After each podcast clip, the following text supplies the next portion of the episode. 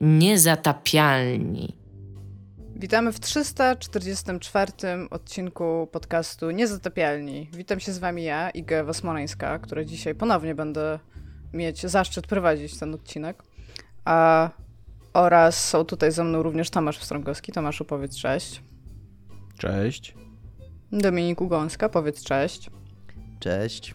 Ja powiem jeszcze tylko, że reprezentuję tylko opinię firmy Więcej Laserów a i może tyle, tyle na mój temat. A co tam u was, chłopaki? E, ja powiem, nie, nie, nie, nie, tak, tak nie możemy y, skończyć tego, ja, bo ja powiem, mamy dzisiaj więcej disclaimerów y, na początku.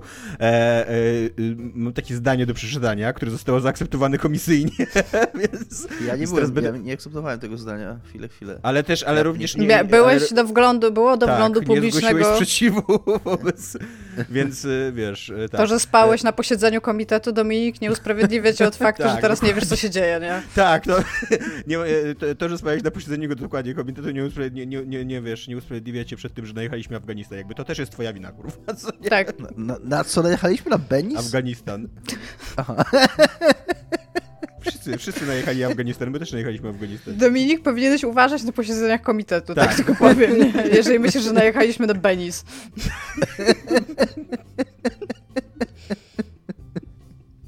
Masz e, tutaj e, nagany wobec kolektywu, bym powiedziała. Teraz jakiś sekretarz stanu rozpaczliwie szuka miasteczka Penis w Afganistanie, żeby... Benis! Benis. A, Benis, przepraszam. To jeszcze gorzej. Scenotypista teraz zmienia Dobra, P odczytuję, na B. odczytuję zdanie. Y, zdanie idzie następująco. Z oczywistych przyczyn nie będziemy rozmawiać w tym podcaście o Dying Light 2. Jeżeli chcecie posłuchać o tej grze, jest z pewnością wiele innych miejsc, w których takie dyskusje się toczą, więc zapraszamy tam. E, więc to jest, nasz, to jest nasz drugi disclaimer. I e, wow. jeszcze mamy, nie disclaimer, tylko mamy jeszcze życzenie urodzinowe dla Szymona Adamusa, który ma dzisiaj urodziny. Uuu, Szymon! 100 lat! Uuu. Tak. E, I Szymon Adamus jest też ostatnio autorem audiobooka. I mamy e, pięć kodzików do tego audiobooka, jakbyście byli... Czy będziemy je teraz czytać? Nie, nie, nie, nie będziemy ich czytać na antenie. Jakbyście byli zainteresowani, to zapraszamy do jakiegokolwiek kontaktu z nami, czy to przez Facebooka, czy to przez maila, czy tam ktoś nam rzuci kamieniem w szybę. Dawno nie dostaliśmy tam, czy... maila, chciałem dostać maila. Yy, czy list zostawi na, na czy, czy co tam.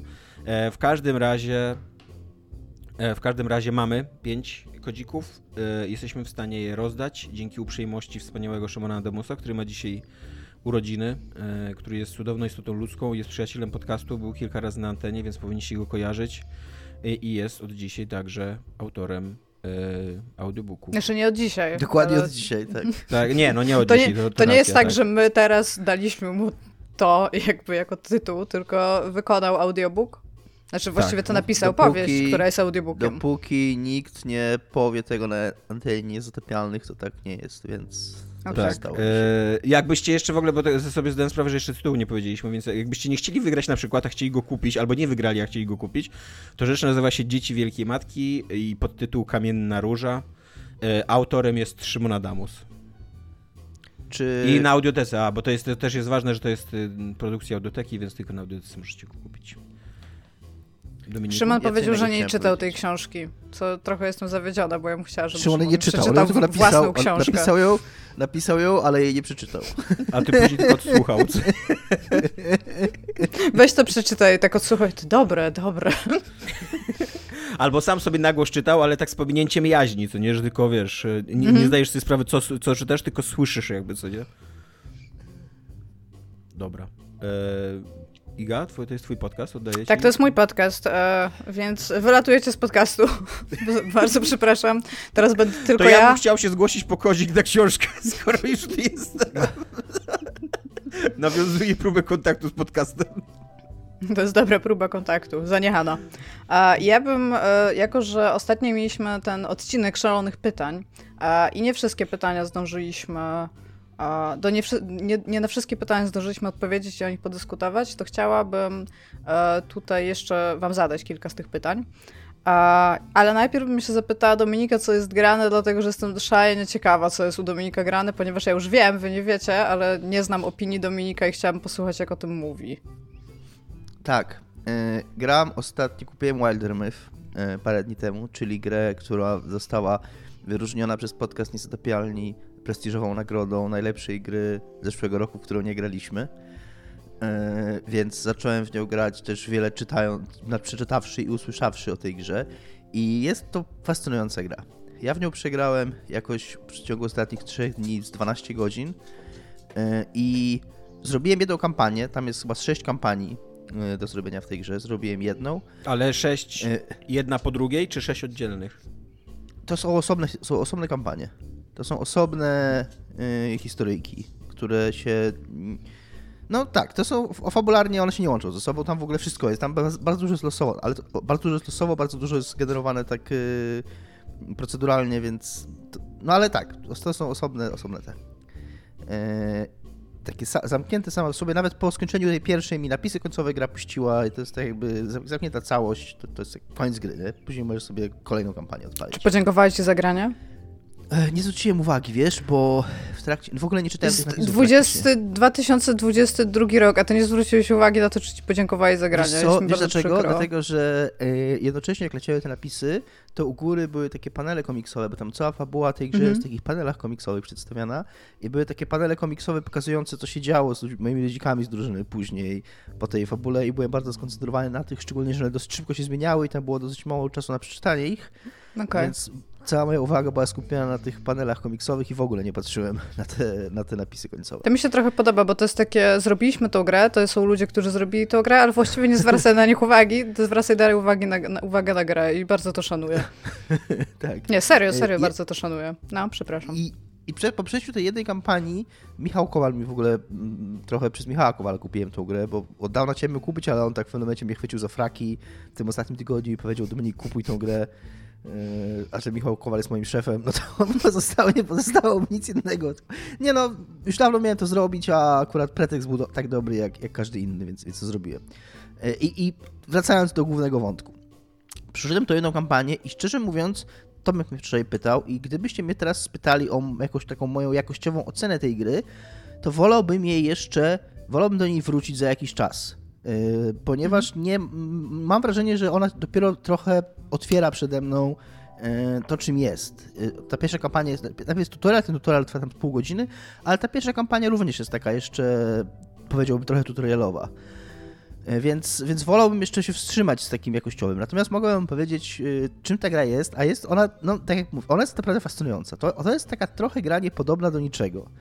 E, oczywiście ona bierze dużo, to nie jest tak, że to jest jakieś tam super w ogóle wszystko niespotykane wcześniej. Ona bierze pewne elementy, które znamy z gier, natomiast jako całość, jako taka pełna, wiecie, pe, pe, pełen pakunek, e, jest, no, trudno ją położyć obok czegoś i powiedzieć, że to jest taka gra jak coś tam. E, bo to jest trochę RPG, ale to jest dużo mniej RPG niż ja myślałem, że to jest. Bo to jest jednocześnie trochę strategia, taka strategia turowa to tak, ale też również taka strategia, też również, ale również taka strategia mm, na dużej mapie, mhm. gdzie y, ty de facto to, co robisz w tej grze, to masz świat podzielony na regiony i ty po tych regionach możesz chodzić ludzikami i te regiony co jakiś czas są atakowane przez jakieś potwory, zależnie od kampanii. Tych potworów jest ileś tam różnych rodzajów, zależnie od tego, jaka fabuła jest akurat grana te regiony są e, regularnie, jest taka inwazja, incursion to się nazywa, e, tych potworów. I ty musisz te, na tych regionach stawiać jakieś tam e, te mm, fortyfikacje obronne, musisz bronić, żeby te wioski, te wioski, które są w, na tych regionach dają ci resursy, później za te resursy, czyli te mm, zasoby. Zasoby. Możesz kraftować ekwipunek sobie, czyli to, co się dzieje na tej mapie, że ty masz tam iluś tych bohaterów, tych bohaterów też możesz mieć tam chyba, nie wiem, dużo. Pięć, chyba trójka na raz, czasami jest w questie, czasami piątka na raz. Na tej mapie ich tam może być, nie wiem, z ośmiu ja dotychczas miałem najwięcej, czy dziewięciu. I też to, jak tych bohaterów rozmieszczasz po tej mapie, gdzie oni wędrują, to jest ważne. E, ja bo musisz jakoś tam tylko, że ostatnio ustaliliśmy matematycznie, że dużo to jest 2 miliony. Nie, dużo to jest ponad to 410. Nie, ale później no to... jednak był nagłówek A, na gazeta.pl, że jest 2 miliony czegoś tam i eksperci, i eksperci wypowiadał to dużo. To dużo. I to był urwany cytat, to więc było tylko to dużo, 2 miliony. To nie, to nie ma ich dużo, nie ma ich dużo. No ale generalnie każda z tych historii, każda z tych kampanii, na razie grałem dwie, zaczyna się tak, że ci bohaterowie jakoś tam się poznają albo znają się, e, zauważają jakieś zagrożenie, że jakiś potwór wyskakuje i nagle e, dochodzą do wniosku, tam, że, że są dobrzy w tym, co robią e, i będą teraz bronić świat przed potworami. No i tak, na takim, mm, w takiej największej skali masz tą mapę i musisz jakoś tych bohaterów rozprowadzać po tej mapie, żeby starać się te tereny mm, zabezpieczyć przed tą inwazją. E, więc to jest pierwsza rzecz, jaką tam robisz. Ale jednocześnie wszyscy ci bohaterowie są generowani losowo. Na początku gry masz trójkę ich, taka trójkę bazową, E, którą możesz ileś tam razy jakby rzucać kostką, ile razy chcesz, e, mm, żeby oni się wylosowali i każdy z nich będzie w przyszłości tam albo wojownikiem, albo e, tym magiem. łowcą, łowcą albo magiem. Ale to jest tam może mniej ciekawe, chociaż magowie są super i o magach muszę opowiedzieć. Jakbym zapomniał opowiedzieć o magach, to koniecznie im przypomnijcie, żebym powiedział, jak działają magowie w tej grze. Ale oprócz tego, że, wylosuje, że losuje ci klasę tej postaci, to losuje ci coś znacznie ciekawszego. Losuje ci charakter tej postaci. I każda z tych postaci jest opisywana dwoma, e, dwoma słowami. Na przykład, nie wiem, goofy, goofish romantic, albo greedy, mm, nie wiem, greedy, ee, honest, greed, honest greed, gridwagon, taki rzeczownik na kogoś e, chciwego wymyśli, gridwagon. Mm. I tam, no, nie, nie, pamiętam w tej chwili, ale jest ileś tam tych przymiotników, które opisują każdą z tych postaci. Czy tam może być porywcza, stonowana, poetycka, właśnie romantyczna, etc., etc. I tam odważna i w zależności od tego, jaki ten charakter się wylosuje, to tak, ta, takie ta postać ma dialogi później w tych scenkach, które się, które się odbywają w tej grze. I teraz tak. Więc macie sobie te postacie, macie tą mapę i zaczynacie tą kampanię. Nie? Więc oprócz tego, że bronicie te, te regiony, to macie jakiś tam główny cel misji, żeby dojść do któregoś tam regionu i coś w tym regionie zrobić. Ale jednocześnie, jak idziecie po tej mapie, to w każdym z tych obszarów macie jakieś losowe wydarzenie. I te losowe wydarzenia, i teraz to jest, to, tu się dzieje jakaś magia w tej grze, której ja, którą ja nie do końca rozumiem, ale mam pewną hipotezę, jak ona działa. To znaczy, wydaje mi się, że on po pierwsze w wydarzeniach fabularnych, czyli te, tych, które, spotyka, które się zawsze mm, muszą, muszą pojawić w danej kampanii, on te dialogi zmienia w zależności od charakterów, y, klas tych postaci, płci tych postaci i tak dalej, bo tam też masz się dynamiczne związki i rywalizacje między tymi postaciami robią. Każda z, posta każda z postaci z każdą może być w, w, romans, rywalizacja albo przyjaźń. I to też ty czasami wybierasz, czasami to się samo dzieje i też zależnie od tego one różnie do siebie mówią i tak dalej. Więc wydaje mi się, że w tych fabularnych sekwencjach komiksowych to po prostu są zawsze te same wydarzenia, tylko te dialogi są trochę zmieniane między tymi postaciami. Ale jednocześnie wydaje mi się, że jest cały zestaw losowych wydarzeń, bo znaczy to, że on jest, to jest pewne, bo jest cały zestaw losowych wydarzeń, ale w tych losowych wydarzeniach to nie tyle dialogi są dopasowywane do charakterów postaci, tylko wydarzenia dopasowywane są do charakterów postaci. Na przykład, wczoraj miałem postać, po raz pierwszy postać, która była tam E, że właśnie był takim jakimś tam, no, goof, goofy coś tam. Po raz pierwszy goofy postać, taki, wiesz, taki głupiutki, coś takiego, nie? I miałem taką historyjkę, w której tam ten... Pajaciarz. Ten, pajacarz, tak, że ten mój główny bohater byli w jakiejś wieży maga i on zaczął tam jakieś rzeczy przedstawiać, tam jego towarzyszka mówi mi nie ruszaj tego i on tam to olał, bo mówi, że fajnie mu się to przedstawia i przez to przedstawianie ich zmniejszyło, że, oni, że byli tacy malutcy i była cała historyjka o tym, jak musieli tam kotu uciekać, bo tam ich nagle zmniejszyło, nie? I cała ta historyjka to zajebiście pasowała do charakteru tej konkretnej mojej postaci. I wydaje mi się, że nawet być może ta, ta sama historyjka może być z innymi dialogami, ale to akurat super pasowało mi, że chyba tak mam wrażenie, że ta historyjka się w, może wydarzyć, może się wylosować tylko właśnie, kiedy masz goofy postać u siebie w, mhm. w drużynie. I przez to, przez te, i tych, tych losowych wydarzeń masz tam mnóstwo, tam na każdym obszarze coś takiego się dzieje i one ci tworzą przez całą tą mówię, cały czas jesteśmy jeszcze, zaraz do tego niższego poziomu, na razie jesteśmy mm. na mapie i te komiksiki. Tworzą ci taką dynamiczną historię tego, co twoje ludziki przeżyły, to coś, co, co się twoim ludzikom wydarzyło. I jednocześnie, co jest niesamowite, po tej pierwszej kampanii, którą tam jakieś 8 godzin grałem, ja dokładnie wiedziałem, kto każdy z moich ludzików, kim każdy z moich ludzików jest, jaki ma charakter, miałem jakieś wspomnienia z nimi, to były fa faktycznie postacie dla mnie.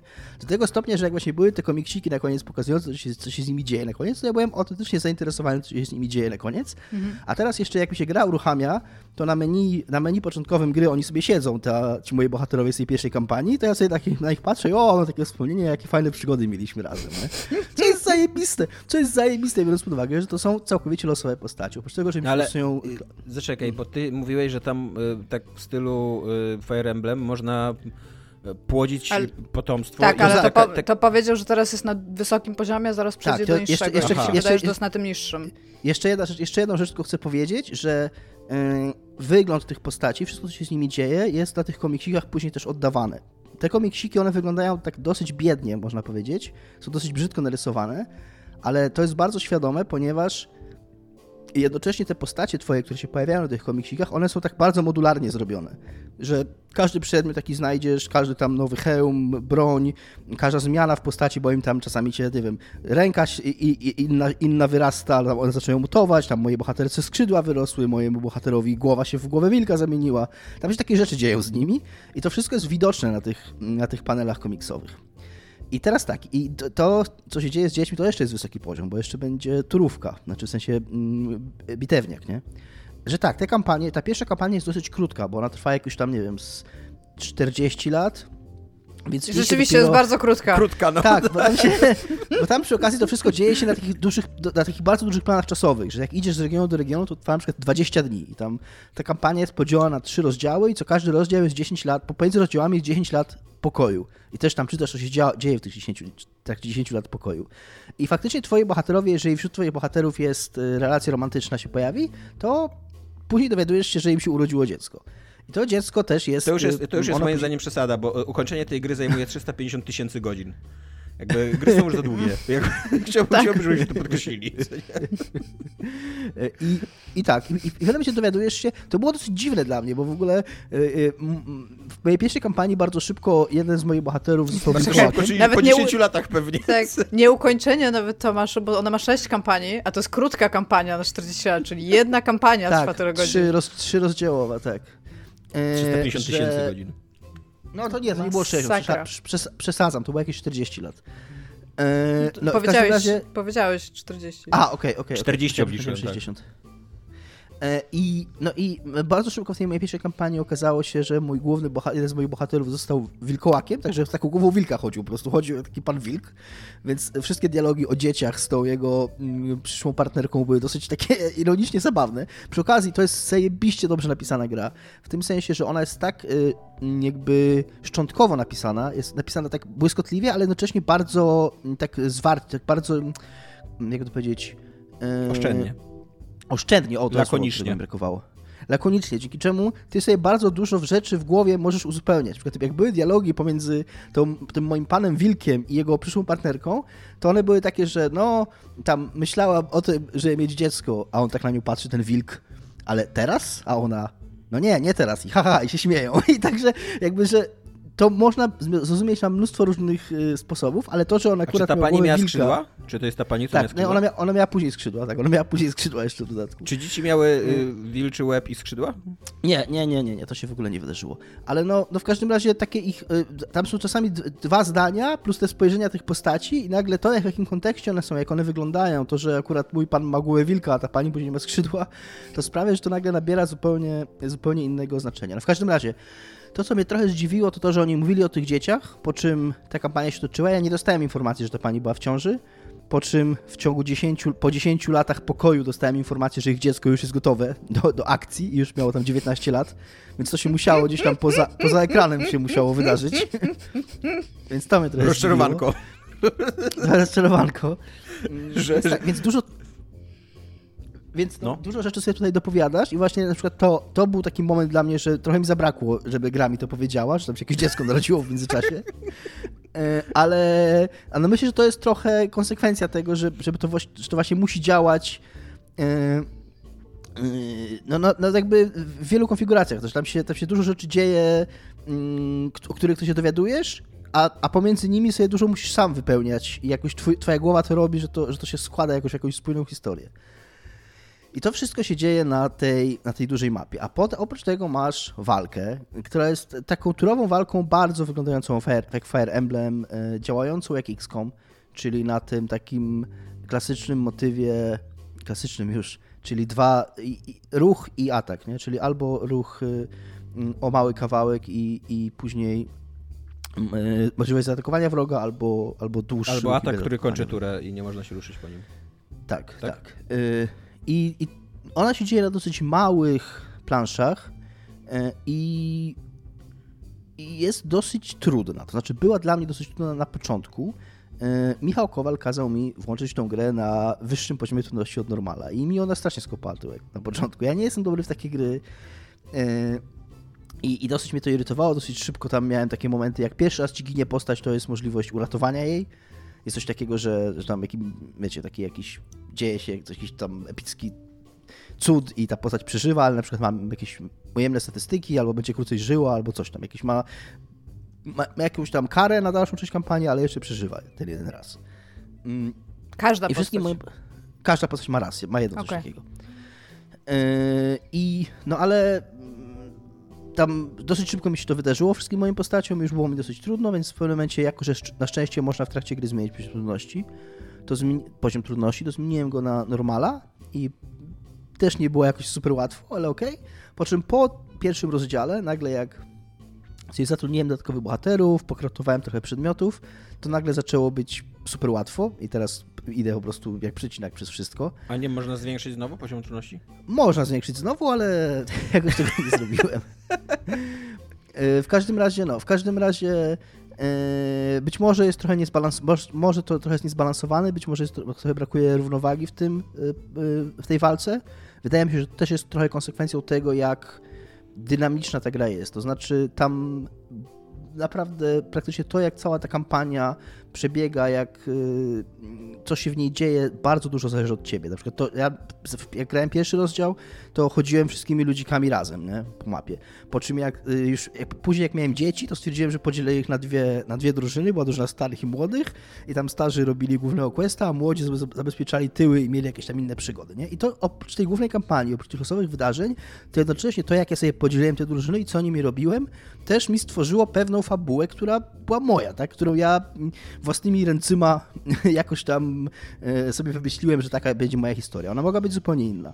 Więc przypuszczam, że ten system walki mm, jakby też trochę cierpi na tym, że no nie są to, wiecie, to nie są takie scenariusze mm, drobiazgowo zaprojektowane, żeby miały idealny poziom trudności, tylko to są rzeczy, które się dzieją i zależy od tego, ilu bohaterów masz, jakich bohaterów masz, co akurat robisz. I miałem powiedzieć o systemie magii, bo oprócz tego, że tam masz tych wojowników, łowców, którzy tam biją mieczami, strzelają, to jest w miarę standardowe, to magowie są super, magowie są najciekawszą rzeczą, jeśli chodzi o walkę w tej grze dla mnie, bo cała magia polega na, na operowaniu światem zewnętrznym, to znaczy ty nie rzucasz czarów, które, nie wiem, rzucają firebola albo rzucają mm, tam jakiś, nie wiem, piorun, tylko ty robisz, jakby łączysz się z rzeczami, które są na mapie, czyli nie wiem, z kamieniami, z drzewami, z jakimś tam, nie wiem, płachtą, która gdzieś wisi i zależnie od tego, początkowo na pierwszym levelu mag możesz się z dwiema takimi rzeczami połączyć e, i zależnie od tego, z czym się połączysz, takie rzeczy możesz robić. Czyli tam jak się połączysz z kamieniami, to możesz kamieniem rzucić, jak się połączysz z drzewem, to możesz to drzewo na kogoś przewrócić, jak się połączysz z latarnią, to możesz ją zapalić, a potem fireballami z tej latarni strzelać, te firebole później leż, leżą na ziemi, czyli nimi też rzucasz. I cała ta magia oparta jest właśnie, opiera się na łączeniu się z tymi rzeczami i y, robieniu z, nim, z nimi różnych, wykorzystywaniu ich do różnych czarów. I też w zależności od tego, jak tego maga rozwijasz, to takie czary możesz y, rzucać. Czyli nie zawsze połączenie się z drzewem daje ci to samo. Zależnie od tego, jakiego masz maga, to możesz bardziej, możesz bardziej lub mniej to drzewo wykorzystać. Albo jak się połączysz z dwoma drzewami, to możesz te dwa drzewa na raz przewrócić i one jeszcze więcej damage'u zdają. Więc to jest super ciekawe i super fajne i, i, i tymi magami się super gra. Też jeszcze przy okazji, jak się połączysz z danym przedmiotem, to ono ci rozszerza zasięg widzenia. Więc możesz też, e, mm, wiecie, to też daje możliwości kontrolowania mm, tego, co się dzieje na mapie. I, mhm. i, i, więc, więc to, jest, to jest super fajne i tym się super podoba. E, czy ja mam coś jeszcze do powiedzenia o tej grze? Znaczy mam bardzo dużo do powiedzenia o tej grze tak naprawdę, tylko mówię. Tylko, Już bardzo dużo powiedziałeś. To wszystko jest takie bardzo nie... Jeszcze, jeszcze mm, mówię, nie, nie wykrystalizowane. Nie, ja chyba jeszcze... jeszcze będziemy wracali do niej, nie? Bo chyba jesteś zajerany. Tak powiedział Dominik, że będziemy no właśnie, do niej wracać. No właśnie, więc... tak dokładnie. Więc jeszcze ocenę jest... musisz wystawić, co nie? Na razie, na razie jej nie oceniam. Jeden na, razie... na jeden? No tak, na razie jeden na jeden. Jest to, y, no, będę już kończył w takim razie o tej grze. Jest, jest bardzo interesująca gra i naprawdę, mm, no choćby z tego powodu warto w nią zagrać, bo, bo jest to coś naprawdę unikatowego. To jak... Totalnie te, to brzmi te... fascynująco, co mówisz. Muszę tak, też jestem super no. podjarana. Jest to A ja nie mam to, twojego tam... Steama, bo mam kolejny komputer, a Family Sharing is a bitch, przepraszam. Spoko, Jest to ustawimy. No. To, co się ta, to, co się tam dzieje właśnie na, tych, y, na, tym, na tym etapie właśnie tego losowego generowania i, i te historyjki małe, które się tworzą, one są tak fajne. Przy okazji jest to gra, ona jest dosyć zabawna. Y, to jest wszystko w takim raczej lekkim tonie utrzymane. To nie jest tam Serious Dark Fantasy. Yy, więc, więc naprawdę no, jest, jest z tego duża frajda. Więc to było grane u mnie. Nie wiem, czy będę jeszcze mówił o serialu, bo w sumie już się nagadałem, więc, więc może o serialu następnym razem. To ja wykorzystam tą okazję, że Dominik e, przestał mówić, ale myślę, że ja i Tomek chcemy właściwie w to pograć, a nie dalej rozmawiać, aczkolwiek Tomaszu. E, słuchaj, mam do, mam do was takie pytanie, jako że wszyscy zrobiliśmy taką ścieżkę, o czym mówiliśmy w zeszłym podcaście, a z której to sobie przeszliśmy z game journalism a, do game devu. A, I chciałam się was zapytać, co was najbardziej zdziwiło po, tej, po tym przejściu? A, I jeżeli idzie o proces tworzenia gier, w sensie, czy myśleliście, że coś się dzieje jakoś, jak jeszcze byliście dziennikarzami, a potem przyszliście się okazało, że coś jednak nie jest dokładnie tak, jak myśleliście na przykład? Ja, e, ja odpowiem może, bo Dominik się chyba jeszcze tak, Tomaszu. oddychał, łapał. E, ja w ogóle idąc e, śladem mojego mistrza i mentora i, i wspaniałego człowieka i cudownej istoty ludzkiej Dominika Gąski, postanowiłem odpowiedzieć na zupełnie inne pytanie niż zadajesz. Mega, mega, no. Na początku, na początku je tak po prostu przeleciałem wzrokiem i, i myślałem, że zupełnie o coś innego ci chodzi. E, więc najpierw, najpierw odpowiem na takie pytanie, co, czego mi, czego, yy, co mnie najbardziej zdziwiło po przejściu po prostu z Game Journal do Game Devu. I to druga, mm -hmm. jeśli idzie o proces tworzenia gier, to zignorowałem. Nie? Najbardziej mnie zdziwiło to, że Good w ogóle... Enough. Najbardziej mnie zdziwiło to, że w ogóle mnie nie, w ogóle mnie nie tęsknię do, do dziennikarstwa i E, I mam dzisiaj bardzo złą opinię o zawodzie dziennikarstwa. Znaczy, nie, nie złą opinię, że tam, że nie wiem, że dziennikarze tuszuje czy coś, co nie, ale e, do warunków pracy w, i, i, I, to mówię, ja to, to mówię pracując w game devie, więc wyobraźcie sobie, jaką, jaką mam opinię o warunkach pracy w dziennikarstwie. E, ale tak, to jakby w ogóle nie tęsknię za produkowaniem rzeczy, na których nikomu nie zależy i których najprawdopodobniej nikt nie przeczyta i takich produkowaniem rzeczy tylko i wyłącznie po to, żeby tam się odklikały gdzieś. E, w ogóle nie zależy mi na byciu na bieżąco, co mnie bardzo wydaje się uspokaja psychicznie. Chociaż nadal jestem na bieżąco, przynajmniej jeżeli chodzi o politykę, ale przynajmniej już nie muszę o tym pisać, komentować i tak dalej. Mi jestem dzięki temu na, na social mediach. E, jakieś takie to jest taki, nie wiem, spokój wewnętrzny. Eee, no to, to, to tak nie, nie, w ogóle mi nie zależy na tym, żeby jakieś felietony napisać czy coś, jakby nie mam już takiego um, takiego pędu do komentowania rzeczywistości. Nie? Raczej częściej, często nawet jak chcę na Facebooka wrzucić coś śmiesznego, to mam taką myśl, a kogo to w gruncie rzeczy obchodzi, co nie? Jakby, co, mm. co myśli Tomek Strogowski. I myślę, że w ogóle dziennikarze powinni mieć często taką myśl, że zanim napiszesz ten tekst, zanim tam y, Tomaszu Lisie napiszesz, Lisie napiszesz kolejny felieton, który jest dokładnie taki sam jak 38 felietonów, które napisałeś, to zadaj sobie takie pytanie, a kogo to w zasadzie kurwa obchodzi? nie? To, poza tobą. E, albo właśnie, nie, też jest mnóstwo takiego bezsensownego pisania moim zdaniem w giereczkach, takie wiesz, co mam na myśli, jakie mam przemyślenia, co nie? E, ja też takie rzeczy pisałem, nie, nie jest tak, że, że nie, co nie? Mm, a teraz mam tak, że już mi w ogóle tego nie brakuje. I też w ogóle mi nie brakuje. Pamiętam, że jak pisałem, mm, jak byłem dziennikarzem, to miałem taki kop adrenaliny, czy tam endorfiny, e, jak coś się fajnie czytało, co nie, jak tam dużo komentarzy było i artykuł był jakoś tam chwalony i tak dalej, e, to nie jest tak, że ten zawód w ogóle nie dawał mi żadnej satysfakcji, bo to autentycznie to było, to było super uczucie. I na przykład jak się zaczynał kryzys migracyjny w 2015 roku, w którym e, pewna partia w Polsce wykorzystała faszystowską strategię, żeby obrócić go jakby na swoją korzyść, i ja tam w tym czasie opublikowałem dwuczęściowy artykuł z Wojciechem Egielskim, w którym ten temat jest poruszany i który tak no, sensownie i z pozycji autorytetu i człowieka, który coś wie, tłumaczył i jak, jak działają mniej więcej takie, takie ruchy i no i miałem wtedy takie wrażenie, że o, zrobiłem coś dobrego, co nie? Że, mm -hmm. że fajnie i że tam, kurde, 130 tysięcy ludzi chyba to, znaczy ciężko powiedzieć, że przeszedł, ale kliknęło, co nie? E, ale też mam tak, że dzisiaj już mi totalnie tego jakby nie brakuje, co nie? Tak totalnie, fajne to były, fajne to były uczucia, kiedy one były, ale teraz już mam je w dupie, co nie? Jakby zupełnie w game devie potrafię się też realizować i i jestem dużo spokojniejszy i, i, tak, to jest coś, czego mi nie brakuje. Ale natomiast później przeczytałem to pytanie do końca, więc mam też... E, mm, Dziękuję. E, odpowiedź, ale też, też to nie jest tak do końca odpowiedź na twoje pytanie, bo nie mówię, o procesie, nie mówię o procesie tworzenia gier, tylko mówię w ogóle o, o, o robieniu gier i co mnie zdziwiło, jakby jak jesteś, jak robisz gry, a co jak o nich piszesz, to, to y, bardzo mnie zdziwiło, jak wydawaliśmy Radio Commander, E, to jak bardzo istotne są y, opinie graczy na Steamie, a jak mało istotne są opinie dziennikarzy. E, to jest to jest coś, że jak, jak, piszesz gry i masz, jak piszesz o grach i masz jakieś takie pojęcie, że jesteś właśnie dziennikarzem, krytykiem, autorytetem, recenzentem, nie? E, że tutaj, kurde, e, wykształcenie masz i doświadczenie i piszesz i składasz ładne zdania i jakieś aluzje w ogóle jeszcze, i intertekstualizm tutaj, i jakieś nawiązania znajdujesz, to myślisz, że o, kurde, pokażę ludziom, co nie, jakby, czym jest naprawdę ta gra, co nie? Z punktu widzenia wydawania gier, zwłaszcza tak mi się wydaje, że takich małych gier, które mm, jakby i tak zawsze zazwyczaj pod radarem, pod zasięgiem radaru takich dużych mediów lecą, to jak nas recenzował um, Rock Paper Shotgun, dosyć mm pozytywnie nas recenzował, tam, że polecali jakby kupienie i wy, wy, wy, jakby wytykali nam kilka błędów, ale ogólnie jakby cały, cały, cały wydźwięk recenzji był taki pozytywny, co nie, że tam warto spróbować, kupcie i tak dalej. To nam to nic nie dało, co nie? Jakby w ogóle absolutnie poza tym, żeby, że mogliśmy wrzucić e, ten cytat na, na, na, stronę Steamową. Tak samo jak nas tam po roku, e, po roku odkrył jakiś człowiek z Kotaku i też ale napisał taką krótką notkę. Nie wiesz, I w ogóle nie było nic... żadnego spajka takiego w sprzedaży. Ale, tak, ale nie wiesz, czy ci to nic nie dało, bo nie no wiesz, właśnie. jak wydacie kolejny projekt, to ktoś nie przypomni sobie, że o tym czytał kiedyś i że to są ludzie od tego i no. być może wtedy to kupi. Po prostu nie może wiesz, tak, to, to, jest niesprawdzalne. Tak, ale, ale to, to, jest niesprawdzalne, ale nawet jeżeli tak będzie, to to jest bardzo mały wpływ na to, bardzo małe, wiesz, jakby przełożenie na realną sprzedaż.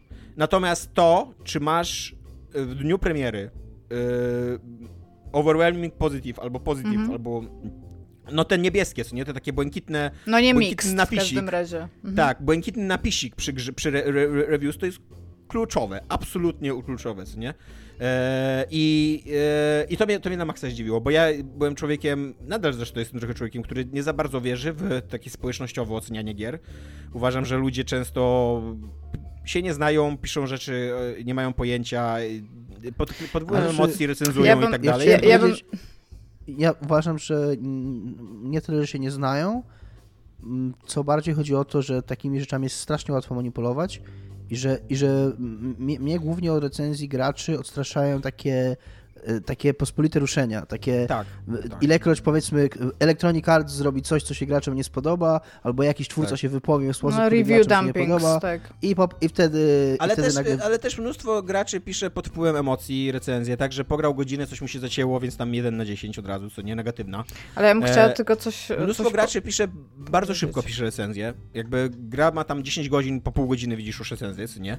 E, I no, wcześniej totalnie sobie z tego nie zdawałem sprawy, a, no, a to jest kluczowe dla sprzedaży gry na Steamie. Absolutnie. No i właśnie kluczowe. chciałam tutaj powiedzieć, że ty mówisz z punktu widzenia sprzedażowego i biznesowego, nie? Ja tutaj się raczej pytałam o proces twórczy, dlatego że... No wiem, dlatego mówiłem, że jakby, inne pytanie. Wiesz, tak, tak, bo mm, ja jako osoba, która robi gry w tym momencie, jakby I don't care, jak ona będzie zrecenzowana przez graczy, Bardziej mnie obchodzą opinie krytyków, którzy realnie są jakby, tak jak mówisz, wykształceni, wyedukowani do tego, żeby te e, jakby opinie wydawać. A też jestem graczem, w sensie konsumentem, który nie będzie zwracał uwagi na to, co ludzie piszą na Steamie, chyba że realnie te recenzje są no, dają jakiś krytyczny feedback, jest tak, to, na temat e, czegoś. Powiem ci tak, jest to bardzo uprzywilejowana pozycja, w której jesteś, że możesz się nie przejmować recenzjami na Steamie i de facto sprzedażą, bo to się przykłada na sprzedaż, nie? Jeszcze, e, dobra, ja, ja, nie mówię, że ja, nie że ja się nie muszę pozycji. tym, ja mówię, nie, mu, ja nie znaczy, mówię, że ja się nie muszę tym przejmować, ja mówię, co jest dla mnie ważne. Stop, stop, stop, stop, stop. Być mhm. może to ty, Tomek, jesteś w bardzo uprzywilejowanej pozycji, takiej, której przyjmujesz się sprzedażą swojej gry, a dla większości ludzi, którzy robią grę, właśnie nie jest to Może ważne. tak, można na to też z drugiej strony spojrzeć, to prawda. No, mówię mi, mi jako osobie, nie przedsiębiorcy, osobie, jakby I don't, I don't give a flying fuck. Może tak. W tym momencie ja nie, mojego życia nie jest to ja ważne. Też, yy, mi tak nie do końca, bo ja się oczywiście zgadzam, yy, że tam 89% recenzji na Steamie no jest bezsensownych, co nie? I tam mm -hmm. zazwyczaj one w ogóle nie są uzasadnione, albo są uzasadnione głupio i tak dalej. E, A ale... większość z nich to jest w ogóle it's okay, albo I tak, recommend. Tak, tak tak? E, ale zdarzają się ludzie, którzy autentycznie serio i, i fajnie recenzują Dlatego powiedziałam, to... że jeżeli zwracam tak. uwagę na re recenzję na Steamie, to ja chcę, żeby to była recenzja, która ma, tak. wiesz, początek, często... rozwinięcie i koniec i realnie o czymś to mówi, często tak? są nawet ciekawsze recenzje niż takie e, krytyków, bo e, to są takie recenzje bardzo z punktu widzenia graczy i oni zwracają uwagę na trochę inne rzeczy, nie, niż, e, mhm. niż krytycy. Też czasami z powodu tego, że nie mają wykształcenia albo mają inne wykształcenie i też na, na, innym, na innych rzeczach im zależy, co nie, w, w dziele kultury, jakim, jakim jest gra. No dobra, jakbyś miał odłączyć zupełnie od tego biznesowego punktu widzenia, w którym przez który, jakby przez, przez pryzmat którego musisz czasami patrzeć na to, to co byś powiedział? E, nie wiem, wiesz, to szczerze mówiąc, mi się wydaje, że dziennikarze w ogóle nie mają pojęcia o tym, jak gry powstają, jakby tak od środka. E, nie wydaje mi się, żeby to było złe. Jakby moim zdaniem dziennikarz wcale nie musi mieć jakiegoś wielkiego pojęcia, chyba że pisze o procesie twórczym, to wtedy musi mieć. No tak. Ale jeżeli pisze na przykład tylko recenzje jako dzieła, no to nie Może fenomenologicznie, tak, podchodzić Tak, do tak. całości, tak. E, więc, e, więc ja szczerze mówiąc, zanim zacząłem robić gry, no nie bardzo miałem pojęcia, jak, jak się robi gry. Nie przeszkadzało mi to w wykonywaniu mojego zawodu, więc dla mnie wszystko było nowe i, i, i zdziwione. O, wiem co, wiem, co mi może zdziwić, to jak arkusze Excela, jak, e, jak dużo robienia gry opiera się na arkuszach Excela, których ja nienawidzę w ogóle i nigdy nie lubiłem Excela i zawsze się tam mylę i gubię w tych, w tych arkuszach i nie znam tych wszystkich najprostszych kodów i e, co tam wpisywać gdzie i tak dalej. A autentycznie jakby gry, nie, gry by nie powstały, gdyby nie Excel. Jakby w ogóle nie, istniał, nie, nie istniałby game dev, gdyby nie tak, Excel. w ogóle ja bym chciała powiedzieć, że spreadsheety googlowskie i Excel to Tak. jest fundament tak wielu różnych Tak. industries, że my sobie nawet nie zdajemy z tego sprawy, Przy łącznie z okazji- bazami danych biologicznych, które Tak, nie, nie zdajecie sobie zakłamują. sprawy, wy, wy jako gracze, jeżeli, jeżeli jakby nie interesowaliście się tym nigdy, to nie zdajecie sobie sprawy, jak wiele tego, co macie w grze, to było na początku, było w spreadsheetie po prostu No to ten, nie, nie wiem czy opowiadałem tą, tą anegdotę właśnie Matt Parker, jak ten nasz ulubiony Opowiadałeś. Opowiadałem z tymi genami. Mhm. Yy, Że- Ale że tak, no właśnie, że i on właśnie on mówi, to jest też jego taki pet peeve, że, że bardzo t- dużo się używa arkuszy kalkulacyjnych do rzeczy, do których one nie zostały Tak. Tak, w ogóle ja bym chciała tutaj powiedzieć wszystkim i tam też bardzo często to podkreślam, być może za często. Spreadsheet to nie jest baza danych. Istnieje coś takiego jak baza danych, korzystajmy z baz danych. Tak. Jakby Tak. No tak, no, tak, na, to na właśnie- przykład to, że ja jako writer y, siedzę głównie w spreadsheetie i tam, tam piszę, to jest w ogóle, to nie, nie dość, że to jest dla mnie strasznie niewygodne i, i ja tego nienawidzę i nie potrafię tego obsługiwać i tak dalej, ale no niestety rozumiem, że to ma sens, jakby, że te spreadsheety jakoś się tam sprawdzają. możesz sobie importer napisać do spreadsheetu i pisać w dokumencie. No, spoko, mogę też przeklejać, robię to, co nie? Tak, tak, no właśnie wiem, to, to jest, nie wiem, ale tak, Tomek zwrócił uwagę, spreadsheety, czy excelowskie, czy googlowskie, czy jakiekolwiek inne bardzo, Bardzo, bardzo by się przydało nie bylibyśmy w tym miejscu w życiu w ogóle, jeżeli chodzi o jakikolwiek pewnie przemysł, bo myślę, że w y, kinematografii, myślę, że Ale to w znaczy Czas w najwyższy, żeby wprowadzono przede wszystkim autokorekty do spreadsheetów. Tak, tak. Jakby, A przede wszystkim, a przy okazji to w, w żaden sposób te sposoby, to w jaki, to jak wykorzystujemy w game devie, bo ja tak samo w tym, o czym ja będę mówił, też wykorzystuję się w pracy spreadsheety, do czegoś, do czego, co nic one nie dają, że to są spreadsheety. To nie jest tak, że tutaj, bo spreadsheet się super przydaje, jak musisz jakieś obliczenia zrobić, jakieś, jakieś statystykę prowadzić, jakieś takie, wiecie, rzeczy matematyczne na tym robić. A jeżeli to jest po prostu tekst, który wpisujemy w komórki i ten tekst mamy pogrupowany jakoś tam, to tam absolutnie nic, nie mamy nic z tego, że to jest, że to jest w formie arkusza kalkulacyjnego. No, tylko tyle, że jest ogólnie dostępny i większość ludzi Tak, no kiedykolwiek coś robiła w Excelu, I nie? łatwo Ale jest go tak, później importować i eksportować gdzieś, co nie? tak. Jest to zło konieczne, na które w tym momencie musimy się zgodzić. Najprawdopodobniej będzie kiedyś jakieś narzędzie, które po prostu Tak. weźmie pod uwagę, dlaczego, usiądzie taki typ i stwierdzi, czemu ja to robię w spreadsheetie? Cze- Czemu w ogóle już nie chcę tego robić w spreadsheetie i zrobię jakieś takie narzędzie, które jest 300 razy bardziej przydatne i wtedy wszyscy przejdziemy na nie. Iga, co ciebie zdziwiło?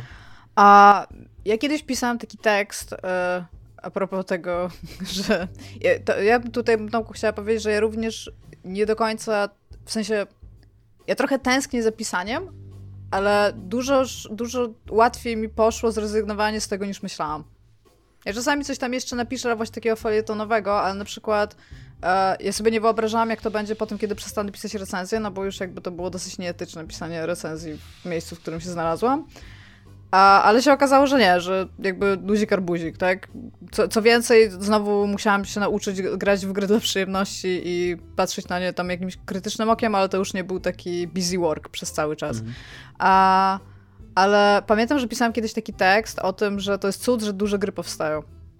I to było coś takiego, że mi się wydawało, że jak się idzie no już pracowałam z kilkoma dużymi firm, firmami, że jak pracujesz e, z jakąś tam grupą ludzi, no to jakby przede wszystkim ważna jest komunikacja, nie? Powiedziałbyś tak pewnie, pewnie ktoś by tak. mógł tak pomyśleć, że komunikowanie jakichś e, pomysłów, jakiś vision holding w ogóle, jakiś taki osoba odpowiedzialna za ten przypływ informacji i o to, żeby wszyscy byli poinformowani, to powinno być coś ważnego. I się okazuje, że nie. I to jakby to nie jest jakby per studio albo per kraj, to po prostu per kraj to brzmi jak Far Cry, ale no per kraj jakby, czy za granicą, czy, czy tutaj, czy u nas na naszym podwórku, jest gigantyczny problem z komunikowaniem e, ludziom w zespołach rzeczy, jaki to by nie był duży zespół. Na zasadzie trzymania jakiejś wizji i to jest to, co sam Barlow mówił, że jak robił e, Herstory, to sobie napisał dwie, dwie karteczki i się zawsze do nich wracał. Jak miał jakikolwiek pomysł, to wracał do nich i wiedział, jak, co jest ważne w jego grze.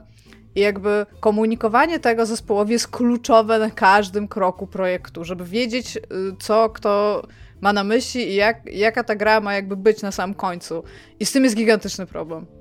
Zdziwiło mnie też to, jak wiele rzeczy, które na samym końcu znajdują się w takim skończonym produkcie, jest wymyślane tak na zasadzie, że nikt tego nie przemyślał, tylko okej, okay, jakby let's do this.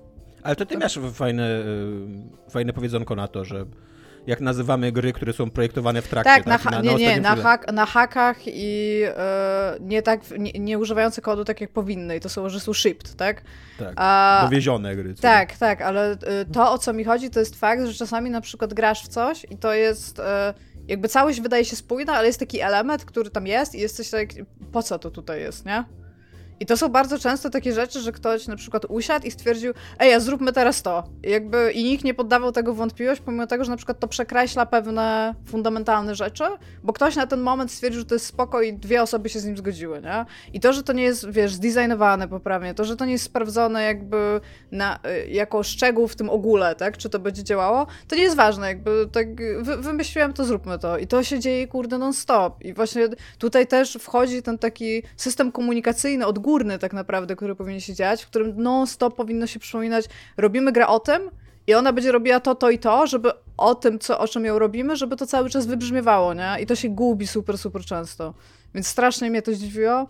Plus przy okazji super mnie zdziwił fakt, a jakby jak wielu ludzi, tylko że to, to się bierze z faktu, że do, to, Tomaszu, ty jesteś e, w, teraz w, tej, w tym takim segmencie gier jakby niezależnych, ja startowałam jakby z, z, tych, z tych dużych i jakby super mnie zdziwił fakt, jak bardzo wielu ludzi does, don't care po prostu. Oni siedzą i coś robią i mają to centralnie w nosie, co oni robią i nie chcą zrobić no, ale, czegoś lepiej. No, wydaje, mi się, wydaje mi się, że to jest, bo na przykład ja nie obserwuję czegoś takiego, ale dlatego, że jakby u nas nie ma miejsca na to, żeby komuś nie zależało, co nie? Ale no tak. wydaje mi się, że to, o czym mówisz, to jest po prostu taka ułomność dużych firm, co nie? Jakby, że zawsze Tak, tam... ale, ale rozumiesz, że mając takiego pracownika, a teraz, mój Boże, to jest w ogóle chyba najgorzej, powiedzmy, że masz taki dział, w sensie, że. Bo to przechodzi, to przechodzi przez osmozę, że komuś nie zależy, po prostu przestaje. Albo komuś nie zależy od początku, to jest w ogóle najgorszy przypadek, albo komuś przestaje zależeć. I ta, ta osoba, której przestaje zależeć,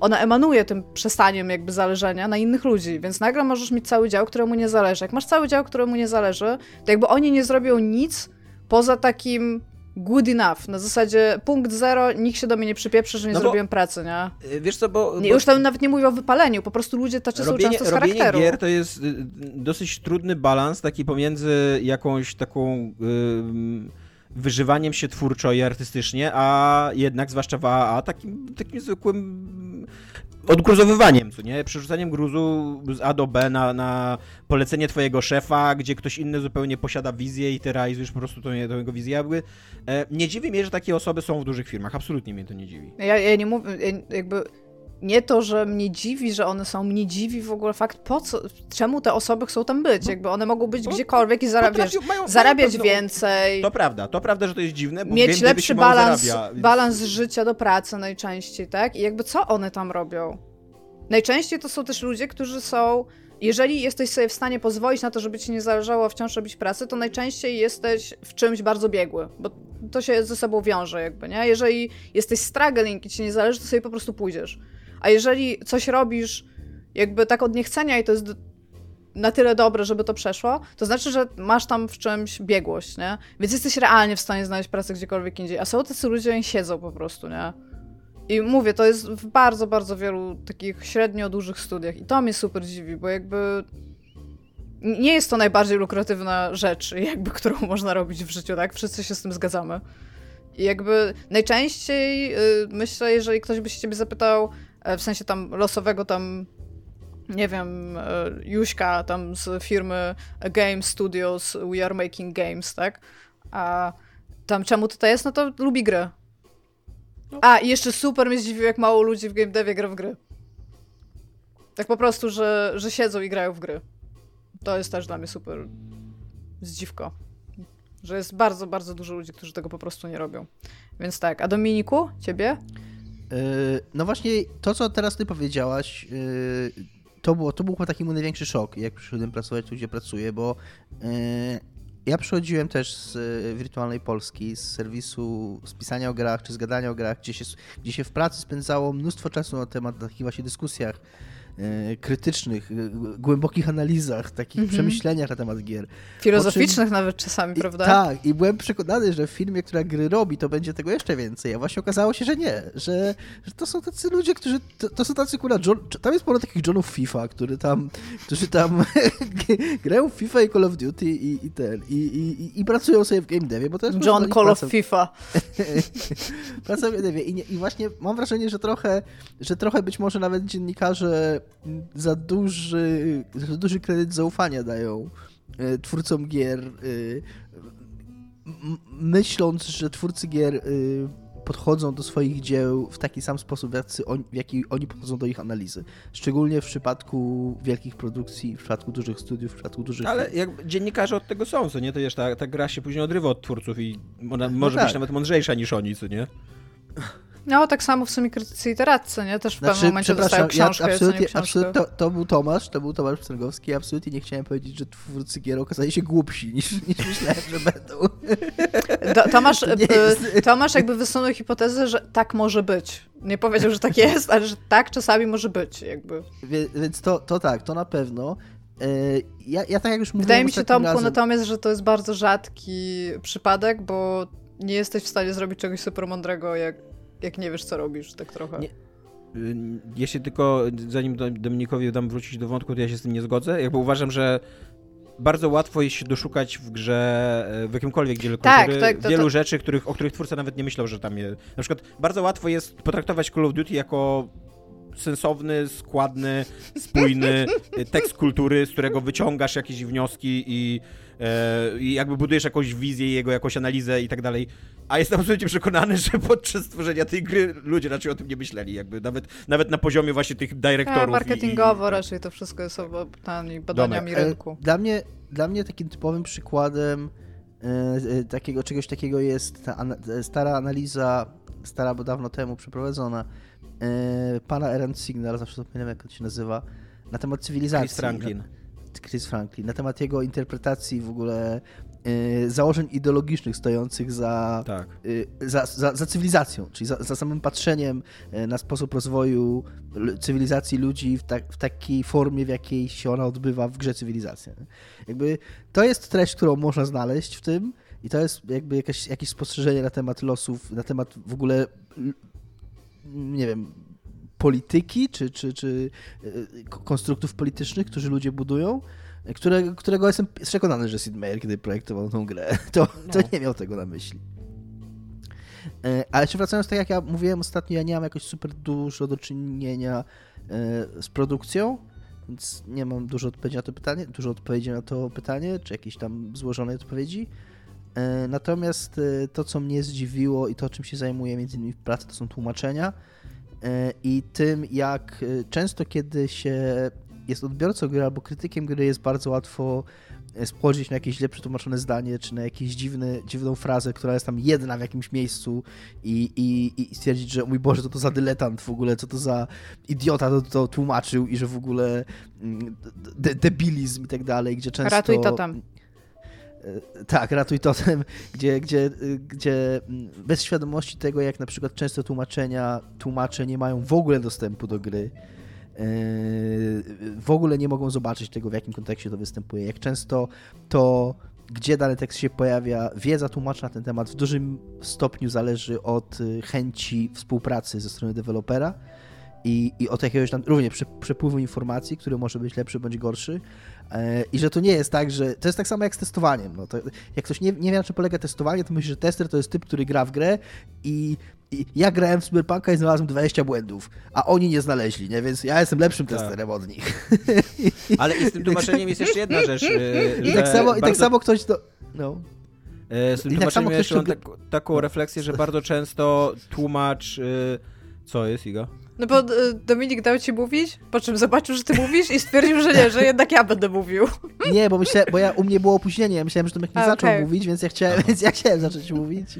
Bardzo często tłumaczę, bardzo często tłumaczę, tłumaczą fragmenty zdań, e, które później są układane w jakiś komunikat Syntaksowo, tak. A, a, no. gramatyka w, w wielu językach jest zupełnie inna i jakby często to jest w ogóle zadanie takie niemożliwe, że to jakby to już na poziomie produkcji wiesz, że to nie będzie brzmiało, to nie będzie gramatycznie. Ważne jest, żeby jakiś komunikat po prostu sprzedawało i tyle, co nie? Tak, A ale też, jak, jak jesteś graczem, to nie zwracasz na to uwagi, po prostu oczekujesz, tak. żeby było dobrze napisane i rozumiem tą perspektywę, co nie? Ale jednocześnie produkcja jest różna i jedna produkcja sobie zdaje sprawę z tego, inna tak. produkcja w ogóle nie ma no, takiej oczywiście. wyobraźni i myśli, że jak złoży to y, z czterech kawałków po angielsku, to w każdym języku da się tak przetłumaczyć, bo, bo tłumaczenie polega na tym, że po prostu bierzesz słowa jeden do jeden jak to działa w jednym języku, tak. to będzie działać też w innym. Nie? E, I, I, tylko kończąc właśnie, że tak samo jak e, to, jest, to nie jest tak, że jeżeli ja zagram w Cyberpunka i znajdę 20 błędów, to znaczy, że testerzy ich nie znaleźli i w ogóle jestem lepszym testerem teraz, no to tak samo nie jest z tłumaczeniem, że jeżeli odpalę grę i zobaczę tam błędy w tłumaczeniu i jestem je w stanie poprawić, mm, to znaczy, że jestem lepszym tłumaczem, bo to gdzieś tam wynika z mnóstwa innych rzeczy. No i właśnie tutaj tak na marginesie mam też napisane, że E, jakby uogólniając, uogólniając ten temat tłumaczeń do, jakby do, do, do czegoś szerszego, że bardzo często jest tak, że to, co nam się wydaje, czy odbiorcy się wydaje, mm, jakąś pojedynczą decyzją, czy jakimś, jakimś yy, pojedynczym błędem, jest tak naprawdę efektem całego szeregu jakby połączonych ze sobą procesów, które, na którym się etapie po prostu nie da się już tak w taki łatwy sposób kontrolować. I też kompromisów jakby, co nie? Tam też tworzenie w ogóle skomplikowanych projektów takich wieloosobowych i wielozespołowych to jest też szukanie jakichś tam kompromisów po drodze i często taka świadomość, że to, co robimy, nie jest najlepszym, co możemy zrobić, ale jest tym, co jesteśmy w stanie zrobić. nie? Tak. Tomku, a czy zdradzisz mi, Dominikowi, naszym słuchaczom? Zdradzę, ale w misji. Nikomu innemu nie możecie mówić. Dobra. e, obejrzałem serial. Obejrzałem razem, razem z Ivy, obejrzałem serial, który bardzo polecam. E, tytuł jego to jest The Terror, czyli terror po prostu. E, jest to jednocześnie tytuł, który jest bardzo wierny temu, co tam się dzieje, bo jest to serial o ekspedycji arktycznej e, okrętów, dwóch okrętów. Jeden z nich nazywa się Terror, a drugi się nazywa Erebus. Więc dla mnie to jest w ogóle dziwne, żeby nazwać e, okręt terror, jakby czego, czego się spodziewasz, jak nazywasz okręt terror, co nie, jakby... E e, e, e, e, a z drugiej strony jest to taka opowieść grozy trochę. Iga, jeszcze nawet nie zacząłem, a ty już zgłaszasz się do, do wypowiedzi. Mam taką anegdotę na temat nazywania miejsc e, związaną z literaturą, więc myślałam, że może cię zainteresuje. E, Doktorow napisał taką książkę Witajcie w ciężkich czasach. Nie wiem, czy ją czytałeś. Bardzo dobra książka to jest, bardzo polecam wszystkim. I tam e, jakby ciężkie czasy to jest nazwa miasteczka westernowego takiego, w sensie w, na Stan w Stanach Zjednoczonych. I oni ją tak nazywali, dlatego że za każdym razem, jak nazywasz miasto, tam jakiś Hope's Creek albo tam jakoś tak wesoło, to tam się dzieją tragedie, więc oni wyszli temu naprzeciw, nazywając miasto w zły sposób, żeby tam było już tylko dobrze i lepiej. I tak właśnie może to jest ten sam e, jakby kazus tak. nazywania tego statku, że jakby tak. jak nazwiemy go sinking ship albo tam wrak, to może będzie ok. E, więc w każdym razie terror to jest jednocześnie statek, y, który płynie na tą wyprawę i jednocześnie jest to serial, który dobrze od, od, oddaje jakby, nasz jest to tytuł, który dobrze oddaje to, jaki to jest serial, bo jest to taki serial, nie, to nie jest horror, ale jest w nim groza jakby, on trzyma w napięciu. E, nie tak, że się bałem, jak go oglądałem, ale że czułem takie fajne mrowienie, nie? Takie taki akurat jakby dla mnie. Nawet mógłby być moim zdaniem trochę straszniejszy, bo, bo ten element grozy mi się wydawał najciekawszy w tym serialu, chociaż tam wszystko jest super ciekawe w nim. To jest serial, który opowiada o wyprawie arktycznej z 1845 roku. Wtedy Brytyjczycy y, byli opanowani taką rządzą odkrycia szlaku handlowego przez Arktykę, który by skrócił, no skróciłby po prostu handel z Azją, nie?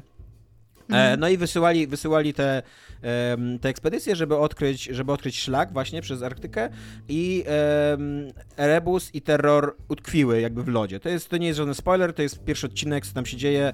One zostają unieruchomione przez, y, przez lód i no i trzeba sobie jakoś z tym poradzić, bo taka zima na, jakby tak, tak zlodowacenie na Arktyce to potrafi trwać kilka lat, co nie? Także zanim przyjdzie jakaś taka odwilż, w cudzysłowie odwilż, bo tam odwilż na Arktyce to jest plus dwa pewnie, co nie? No ale w każdym razie lód odpuszcza i można płynąć dalej. Um, I od początku wiemy, yy, i, I ze źródeł historycznych wiemy, i z, dlatego, że jest taka scena rozpoczynająca jakby ten serial, że nie mamy pojęcia, jakby nie wiadomo, co się stanie z tą załogą. Jakby, że oni wszyscy zaginą, że, że będą tylko jakieś poszlaki, pogłoski, jakieś takie szczątkowe informacje, a to jest 140 ludzi, co nie? Więc to tam nie bagatela, co nie? I, i jakby to, to są jednak takie czasy, gdzie już były organizowane misje ratunkowe, gdzie tam co jakiś czas płynęły kolejne takie misje odkrywcze, więc nie, nie jest to takie mm, nie jest to takie oczywiste, że ci ludzie ginęli, bo, bo jakby no szukano ich, y, też był jakiś taki y, prosty system pozostawiania wiadomości, które tam następna wyprawa odkrywała i tak dalej. No a tutaj mm, ponad, ponad prawie że 150 ludzi zaginęło, nie wiadomo co się z nimi stało, do dzisiaj nie do końca wiadomo co się z nimi stało. Są, tak jak mówię, różne teorie. Zamarzli najprawdopodobniej. No tak, nie no, na, na, pewno, na pewno zginęli, ale w jakich warunkach, w jakich warunkach, gdzie, chociaż wiesz, na pewno zginęli, no a może się przyłączyli do Inuitów, co nie, którzy tam żyli w tych okolicach i e, więc, więc jakby pod tym względem nie wiadomo. No i e, jest to taki serial, w którym występuje trzech super aktorów i żaden z nich nie jest mega znany, ale każdego z nich kojarzycie, bo jest to Jared Harris, Tobiasz e, Menzies i Ciar Hinz. E, Jared Harris to jest człowiek, który ma bardzo ważną rolę na przykład w Mad Menie. Tobias Menzies to jest człowiek, który ma bardzo ważną rolę teraz w The Crown. A Ciaran Hinz... Yy... Jared Harris też to jest typ z yy, Czarnobyla. Tak, tak. I to jest też typ z Czarnobyla, a e, Ciaran Hinz to jest aktor na przykład z Monachium, nie? Też, też, jakby to są, to są te... A, i jeszcze Juliusz Cezara grał w Rzymie. E, więc to są, to są tacy e, bardzo charakterystyczni aktorzy drugoplanowi, którzy tutaj zostali wypchnięci na pierwszy plan. Grają mm, przywódców tej, tej eks, e, e, ekspedycji. E, jakby przywódca tam był jeden, Franklin, no ale jeszcze statki mają, każdy statek ma swojego kapitana i oni też są super ważni, nie? E, I, e, no i oczywiście coś się dzieje z tą ekspedycją. E, dzieje się zarówno na poziomie psychologicznym, jak i na takim poziomie aprowizacyjnym, jak i na poziomie nadprzyrodzonym trochę. Jest to taki, jest to taka opowieść, która ma sobie taki dreszczyk no, fantastyki takiej nadprzyrodzonej, związanej z mitologią Inuitów. Nie będę tutaj za dużo mówił, ale no ten serial jest dosyć wprost, tak od początku sugeruje, że coś tam się dzieje dookoła tych okrętów. No, że, że ci ludzie nie są, nie są mile, mile witani przez, nie, nie, może nie samych Inuitów, ale przez tą ziemię i przez y, moce, które jakby według Inuitów rządzą tymi ziemiami e, i, i, i tym regionem. A autentycznie super się to ogląda. Dużo lepiej na początku, bo, bo zakończenie moim zdaniem jest trochę rozrzeszone, ale przez pierwsze 6-7 odcinków, yy, dopóki oni jeszcze yy, są uwięzieni na statku, bo później tam, yy, to też jest, to też nie jest, nie jest jakiś żaden spoiler, bo jakby bardzo łatwo się domyślić, że oni w pewnym momencie będą próbowali e, opuścić te statki, co nie? E, I też tam chyba pierwsza wyprawa jest organizowana w drugim odcinku, więc jakby to też e, jest zwiastowane szybko. I dopóki to się, to się rozgrywa na statku i oni są uwięzieni w tym lodzie i, i tam jest bardzo taki, taki poczucie takiego klaustrofobicznego uwięzienia, e, panuje noc polarna e, i mnóstwo jest jakichś takich spisków w tej załodze i właśnie oni nie do końca wierzą, z czym się mierzą. Jest jednocześnie taka Lady Silence, czyli właśnie taka inuitka, którą oni tam na pół porywają, na pół goszczą taki ona ma trudny, trudny status i, i to jest wtedy super interesujące, naprawdę i super trzyma w napięciu i, i rewelacyjnie się ogląda. Bardzo dobrze jest to zrobione tak kostiumowo. E, masz, znaczy przynajmniej ja miałem, totalnie kupiłem taką iluzję, że to jest kurde XIX-wieczny okręt uwięziony w locie na Arktyce. Później ten klimat trochę się później psuje, bo e, oni ruszają w Arktykę, e, ale wydaje mi się, że budżetowo czy technologicznie, bo budżetowo to raczej nie, no bo wątpię, żeby to gdzieś na lokacjach kręcili, co nie, takie arktyczne Na klimaty. Arktyce raczej Tak, nie, no właśnie. nie, nie stać Więc podejrzewam, że na technologicznie, no. podejrzewam, że technologicznie jakby tymi, tymi ekranami takimi, wiesz, które wypełniały jakby całe, całe, całe Mhm. kadry, nie do końca byli w stanie to wypełnić tak realistycznie, co nie, żeby to wyglądało dobrze, więc bardzo dużo rzeczy się rozgrywa cały czas w zamkniętych przestrzeniach namiotów i, i mm, no i, i tutaj trochę, trochę mnie to bolało, że jakby no, zupełnie się zmieniła jakby ta opowieść w pewnym momencie. Zupełnie inne jest otoczenie, a sposób kręcenia i sposób prowadzenia dialogów i sposób jakby tych budowania napięcia cały czas jest taki sam i to mi tak nie grało, co nie? Do Mhm. tego też mam wrażenie, że jest od, odcinek może dwa jest za długi e, i kilka, kilka takich wątków pobocznych, które mm, no, nie, nie są specjalnie interesujące, e, mogliby sobie odpuścić. E, Zwłaszcza, że na tym statku jest 150 osób i bohaterów jest takich ważnych bohaterów na tych 150 statkach. bohaterów. Na tych, na tych dwóch statkach jest 150 osób. Takich ważnych bohaterów jest z 15 osób. A mm, kojarzysz z nazwiska tak z 3 do 5, a reszta to jest po prostu zarośnięty facet w mundurze, znaczy w, w, w takim tym płaszczu przeciwzimowym z wysokim kołnierzem i, i czapeczce i bardzo trudno jest ich rozróżnić. Jakby, bardzo, jakby wydaje mi się, że gdyby pocięli tą, tą, tą załogę taką drugoplanową, te postacie, żeby jakby odcięli te, te wątki dzięki temu też e, intryga stałaby się trochę bardziej przejrzysta i mniej taka zaludniona, to ten serial by jakby zyskał na tym, co nie? Ale wiesz, może to jest kwestia tego, że tutaj chcieli e, na przykład pozostać e, w takim wątku realistycznym, być może w, na Arktyce, w, w, na poczo- znaczy w połowie XIX wieku, e, wszyscy ludzie wyglądali tak samo, więc Tak. to był może problem, rozumiesz ich, że na przykład ty E, się z kimś umawiałeś i Wydaje, potem... mi się, wydaje mi się, że tutaj y, problemem jest, problem to jest...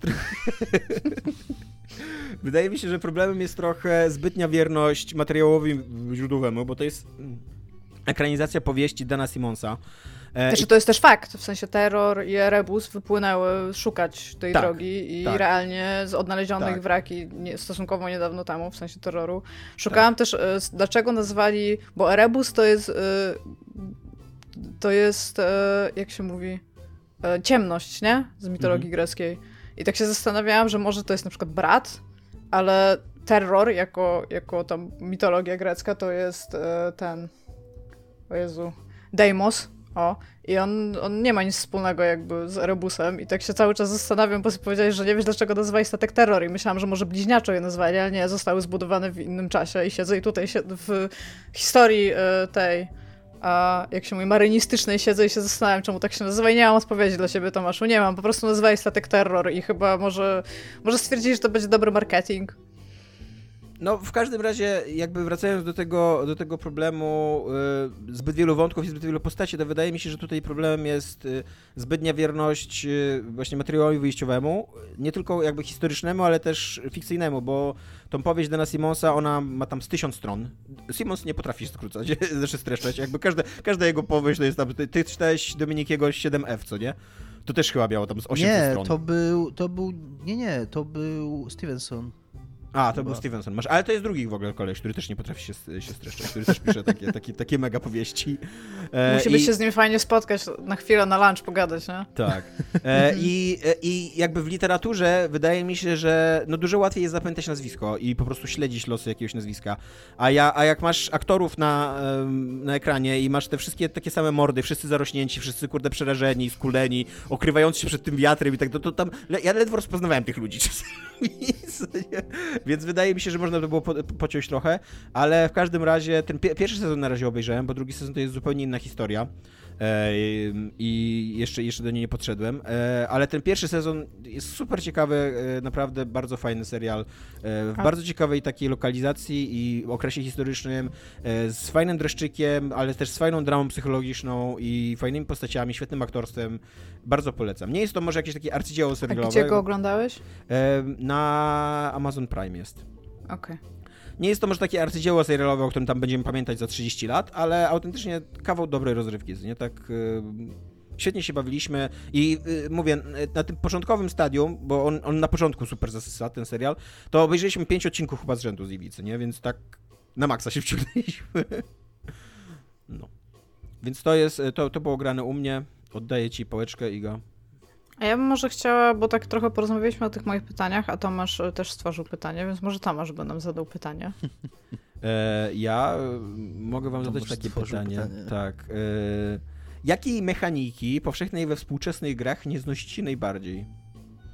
E, I może Dominik niech odpowie. E, ja mam odpowiedź na trochę inne pytanie. Nie, Niczego innego się nie spodziewałem. Jesus fucking Christ. Dobra, nie... ja zarządzam tutaj y, y, jakieś spotkanie w tym tygodniu komitetu. Y, musimy po, porozmawiać o rzeczach. Tutaj udziałowcy nie. się interesują, y, dlaczego my tak robimy. Ja muszę odpowiadać na te pytania. Ludwik się poci, musimy coś bo tutaj ogarnąć, coś, guys. Bo jest coś, czego bardzo nie lubię we współczesnych grach. Nie jest to konkret, nie jest to mechanika ani mechanizm jakiś konkretny, a jest to bardziej rozwiązanie takie... Y, to mnie szczególnie uderzyło. Opowiem wam, zacznijmy od samego początku. Eee, grałem Kiedy miałem 5 lat. Grałem 4 miliardy lat temu.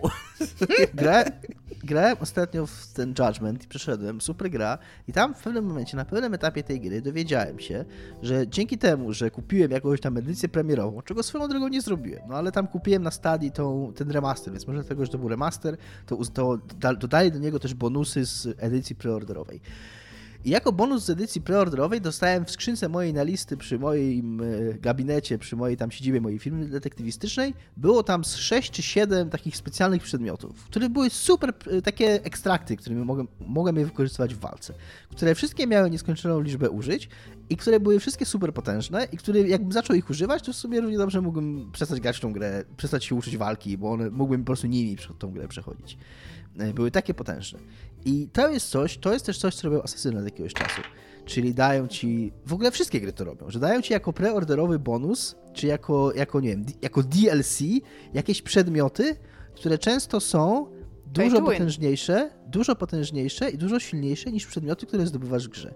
I to mnie strasznie wkurza. Ja tego strasznie nie lubię, bo, bo po pierwsze mam takie. Ja lubię w grze, lubię gry, w których zdobywam przedmioty i RPG, i wszystkie inne gry, w których zdobywam przedmioty które mają jakąś historię później, które mam ten miecz, ale to nie tylko, że ten miecz jest tam plus 6 i da, da, wali ogniem, ale też pamiętam jak go zdobyłem, pamiętam co zrobiłem, żeby go zdobyć, yy, wiąże się z nim jakaś historia i się przywiązuje do tego przedmiotu i to jest fajny przedmiot i sobie go, i, i jakby pa pamiętam o nim. To jest coś, co robi Pathfinder zajebiście. Pathfinder ma coś takiego, że przy każdym przedmiocie masz napisane, gdzie go znalazłeś. Uważam, że to jest super pomysł. E, że mam miecz tam, ten miecz znalazłeś eksplorując jaskinię tam gdzieś tam, nie? albo eksplorując lochy pod zamkiem jakimś tam. Więc przy okazji jeszcze mogę sobie przypomnieć, skąd ten przedmiot się wziął. A jak dostaję od gry przedmiot, po prostu po pierwsze dostaję go za nic, po drugie on jest dużo mocniejszy od innych rzeczy, które mam. A jeszcze nie daj Boże, jest to na jakimś wczesnym etapie, gdzie jest mi dosyć trudno, co miałem w Judgment. Jeszcze mam tą pokusę, żeby, a może sobie skorzystam z tego. Yy, I, takie, takie lekkie FOMO, nie? Bo tak mam tutaj taki zajebisty przedmiot, ale nie używam go. I, bo tak, bo możecie powiedzieć, możesz tego nie używać jak chcesz. Niby mogę, ale po pierwsze to mi zajmuje pół ekwipunku, bo te to było prawie na samym początku gry w ten Judgment. Te ekstrakty mi zajęły, tam jest taka lista tych rzeczy. Ona mi zajęła autentycznie połowę tej listy przewijalnej, mi zajmowały te przedmioty. A nie, nie mogą ich wyrzucić. Nie mogą ich wyrzucić, nie mogą ich sprzedać, nie mogą z nimi nic zrobić, po prostu musiałem je mieć. Strasznie mnie to wkurzało. I, i wszelkie... No. Bo yy, ja bym tutaj miała taki... Bo ja rozumiem, o co ci chodzi. I o ile na przykład preorderowo y, to tak, to jest tam wielkie zło i tam praktycznie psujesz grę dla graczy, tak trochę, dając im taką tak, możliwość. Tak. Ale mam jedno usprawiedliwienie dla Judgment. To jeżeli kupisz remastered, to biorę pod uwagę, że mogli to kupić ludzie, którzy już tę grę przeszli i może chcą ich używać, żeby okay, po prostu przejść ale... jeszcze raz, ale wiesz, tam E, mogli... jakby recapture the story jakby, nie? Dobrze, tak, tak, ale, ale rozumiem, co mówisz. Mogli mi dać to jako opcję, mogli mi, tego, mogli mi nie zmuszać do tego, mogli mi cokolwiek. Mi teraz nie chodzi akurat o Judgment. E, to był taki... Tak, ale żeby... tak ogólnie ja, tak, tak, rozumiem. Z takich, z takich historii, to jak grałem w Resident Evil 8, e, to miałem wersję recenzencką, więc też miała tam jakiś taki dodatek, taki mm, mm, preorderowe DLC. I to był taki breloczek do pistoletu, który, tak, był, mówię, który był bardzo dobrze zanimowany jakby, on bardzo, ta, ta, nitka była bardzo dobrze zanimowana i on tak latał cały czas, jakby bardzo dobrze naśladował to jakby było to, co FPS-y? Co? To było to, co tak strasznie psuło FPS-y? Nie wiem, czy to psuło FPS-y. U mnie, Okej. u mnie jakby nie psuło, jakby grałem z, z, tym, z tym normalnie, ale totalnie miałem chorobę lokomocyjną. On był, to był taki wiecznie ruszający się fragment ekranu przed tobą. I też jakby nie można było tego wyłączyć, można było to tylko w opcjach ukryć. Jakby on cały czas był na tym pistolecie zawieszony, tylko po prostu jest- znikał ci z ekranu. I to na szczęście, na szczęście można było jakoś to zrobić, ale fatalny był ten dodatek, jakby też mnie strasznie wkurzał. I to jest coś, co, to jest coś, co w cudzysłowie zawdzięczamy lootboxom i grom multiplayer i grom darmowym. I teraz nie chcę po raz kolejny e, robić tyrady i się oburzać, że tam gry free to play mają, e, wiecie, jakieś monetyzacje i, i lootboxy i tak dalej. No, są darmowe, to mają, muszą jakoś na nich zarabiać, nie? Okej, niech sobie będą. Ale to, że tak przyzwyczailiśmy tych ludzi e, do, do, do płacenia za przedmioty i do czegoś takiego, że przedmiot wirtualny ma wartość, że przynosimy te mechanizmy do gier singlowych i nagle dajemy graczom dodatkowe przedmioty, które nie są uzasadnione w żaden sposób fabułą gry, których ja nie zdobyłem, które nie są w żaden sposób zbalansowane do tej gry, tylko po prostu są jakąś tam nagrodą, którą ja dostaję spoza świata gry, bo dostaję ją za preorder, dostaję ją, albo jeszcze najgorzej, jak mogę je kupić, jak w Asasynach. Więc one są, w ogóle istnieją, one przychodzą z jakiejś innej rzeczywistości, wchodzą do tej gry, psują ją, Yy, na każdym, i, i jeżeli chodzi o balans, i jeżeli chodzi o imersję, i jeżeli chodzi o jakieś takie w ogóle moją relację z tą grą, więc tego nienawidzę i nie cierpię. Nienawiść. Do więzienia. Do więzi- Iga? na, jak y, y, totalnie tutaj jakbym y, był igą, ale w sumie mogę się zjed- zjednoczyć tutaj z igą i do więzienia totalnie. Mogę ci oddać kilka cel w moim więzieniu, Dominik, jeżeli chcesz. Dobrze, dobrze, bardzo chętnie dziękuję. Iga? Znaczy, ja tutaj ominę takie oczywiste odpowiedzi z mojej strony, czyli stealth. Na przykład do gier, które nie polegają na stealthie, e, bo to wszyscy wiedzą. Po prostu to już jest tam haha, hi, hi, Iga nie lubi stealthu. Tak, nie lubię stealthu, stealth nie jest moją ulubioną mechaniką. A pominę open, w sensie w ogóle jakby projektowanie gry pod open world, bo to tam wiadomo, że już wszyscy siedzą w więzieniu. Wiadomo też, że wszyscy, którzy starają się robić e, proceduralnie generowane rzeczy, jakby tam od tego ich życie zależało, pomimo tego, że to jest nieznaczące, też już są w tym więzieniu, to ja dołożę do tego więzienia jeszcze ludzi od craftingu. Szczególnie craftingu, który jest zupełnie nic nieznaczący w grze i jestem po prostu dołożony po to, żeby dokładać godzin rozgrywki. Bo Jesus fucking Christ, nie ma nic fajnego we wchodzeniu do inventory i przerabianiu pięciu śrubek na większą śrubkę. Po prostu nic nie ma w tym fajnego. Jakby. I ja jeszcze rozumiem, jak to są jakieś takie survival gry, typu stary Resident Evil, że ty musisz, że masz na przykład do wyboru proszek i jakiś tam rozpuszczalnik, ale tego rozpuszczalnika możesz użyć albo na proszku, albo na czymś innym i to ci wtedy zrobi coś innego i to jest meaningful, tak?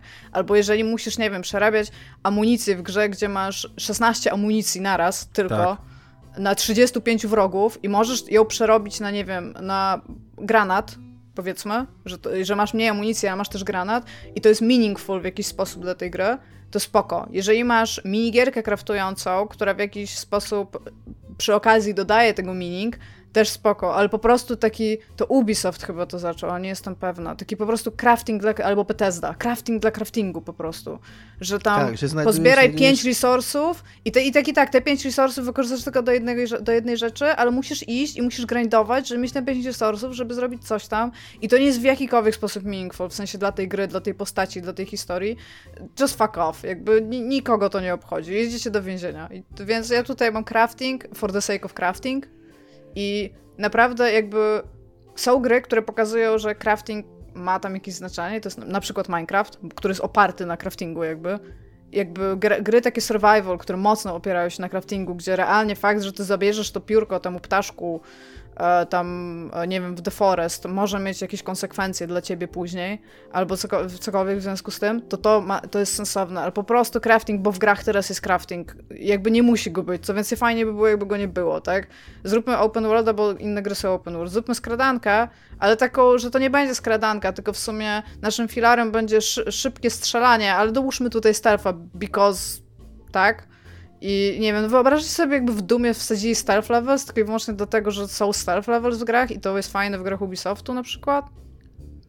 Nie, nie, nie wiem, nie kumam. A, więc tak, do skradania się, open worldów, znaczy tych e, rando, randomizacji rzeczy po prostu po to, żeby były randomizowane, dokładam jeszcze ludzi do craftingu, więc najprawdopodobniej jak będę w jednej celi, to będę po prostu napieprzać teraz gry Ubisoftu i jakby I lost. No, ja, e, Prison, tak. prison Software. Albo... The Prison Games. E, Ja mam taką samą Co ja zrobiłam? Też... e, E, Te- też, też też crafting? craftingu, tak, też craftingu nienawidzę. I to, a to, to się w ogóle wiąże z tym, co Dominik mówi o tym, że on lubi mieć przedmioty, które jakby mają swoją historię, e, mają swój sens i tak dalej. Jakby ja, ja też to lubię, a crafting to jest taka, taki wytrych, taki skrót dla mm, twórców gier często, żeby tego w ogóle nie robić, żeby się w ogóle nie przejmować e, sensownym ekwipunkiem postaci, bo przecież gra się tak sobie zrobi ten miecz plus jeden, co nie? Ja mam w dupie miecz plus jeden, jakby ja, ja chcę mieć miecz, który ma swoją historię, który gdzieś tam znalazłem e, i który ma dla mnie jakąś wartość, co nie? A nie jakieś gówno, które sobie tam e, skraftowałem, kurde, z No. prześcieradła, kurde, i deski, nie? a propos, Tak, a propos miecza plus przykład- jeden w, a propos mie- miecza plus jeden w dupie, gdzieś widziałem na Facebooku, jak scrollowałem ostatnio chyba Krakt albo Onion, że tam był lekarz i drodzy pacjenci, nic nigdy nie znajduje się w waszym odbycie przez przypadek. E, Bo ja tutaj, Tomaszu, bym chciała zrobić taką troszeczkę kontrę, bo ja na przykład, mówiąc o craftingu tym meaningful, ja na przykład rozumiem, że jeżeli ja mam krzywy kijek, tak, w ekwipunku, ale mam jeden krzywy kijek, a nie 38 krzywych kijków, które gdzieś podniosłam i znajduję na przykład e, kawałek metalu i ja sobie mogę z tego zrobić nóż, albo tam miecz Nie, w no ja jakiś oczywiście sposób, z tym zgadzam, to, to, to jest, w to ma sens, tak, nie? No, tak. Tak, ale jeżeli jest- znajdujesz 38 krzywych kijków i 500 kawałków metalu i z każdych z nich możesz zrobić nóż, jakby I jeszcze, okej, jeszcze przedmioty ci się co chwila rozpadają, się- bo taki jest system Tak, i... bo takie jest e, założenie, I, I no. ty robisz ten sam nóż z tego samego kijka i z tego samego, znaczy ten sam miecz z tego samego kijka i z tego samego noża i z tego samej płachty, kurde, prześcieradła. e, 38 razy, po prostu ci się rozpada cały czas i to nie ma żadnego znaczenia i nie ma żadnego sensu. O mój E, Boże, a- ty a- a zrobiłeś jak- a jak siw już- więzienny w ogóle. Nie idź do Prison Software, oni... Może, może, może jesteśmy w stanie to spieniężyć w tym więzieniu. Moje więzienie potrzebuje pieniędzy, bo jest w nim bardzo dużo ludzi. Więc tak, więc ja też craftingu nie cierpię i, i no, do więzienia. Moje więzienie potrzebuje się nim zająć, wiecie? Za dużo ludzi tam sadziło. E, Ale skoro ja już przejąłem e, ten podcast, to e, od Igi to zrobimy przerwę na, na wiersz, bo później jak zwykle nam zabraknie czasu, więc teraz będzie przerwa poetycka. Wiersz Andrzeja Bursy nazywa się Sobota i pewnie większość z was go kojarzy z liceum, a przynajmniej powinno kojarzyć z liceum. A jak nie kojarzycie, to proszę, śmiało, słuchajcie. Boże, jaki miły wieczór, tyle wódki, tyle piwa, a potem plątanina w kulisach tego raju, między pluszową kotarą a kuchnią za kratą.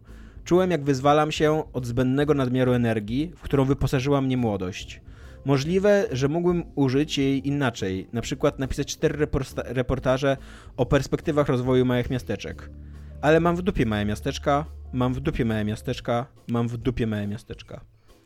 E, I to był wiersz Andrzeja Bursy o tytule Sobota. Ja go pamiętam z liceum. Pozdrawiamy, pozdrawiamy szczególnie naszych słuchaczy z małych miasteczek.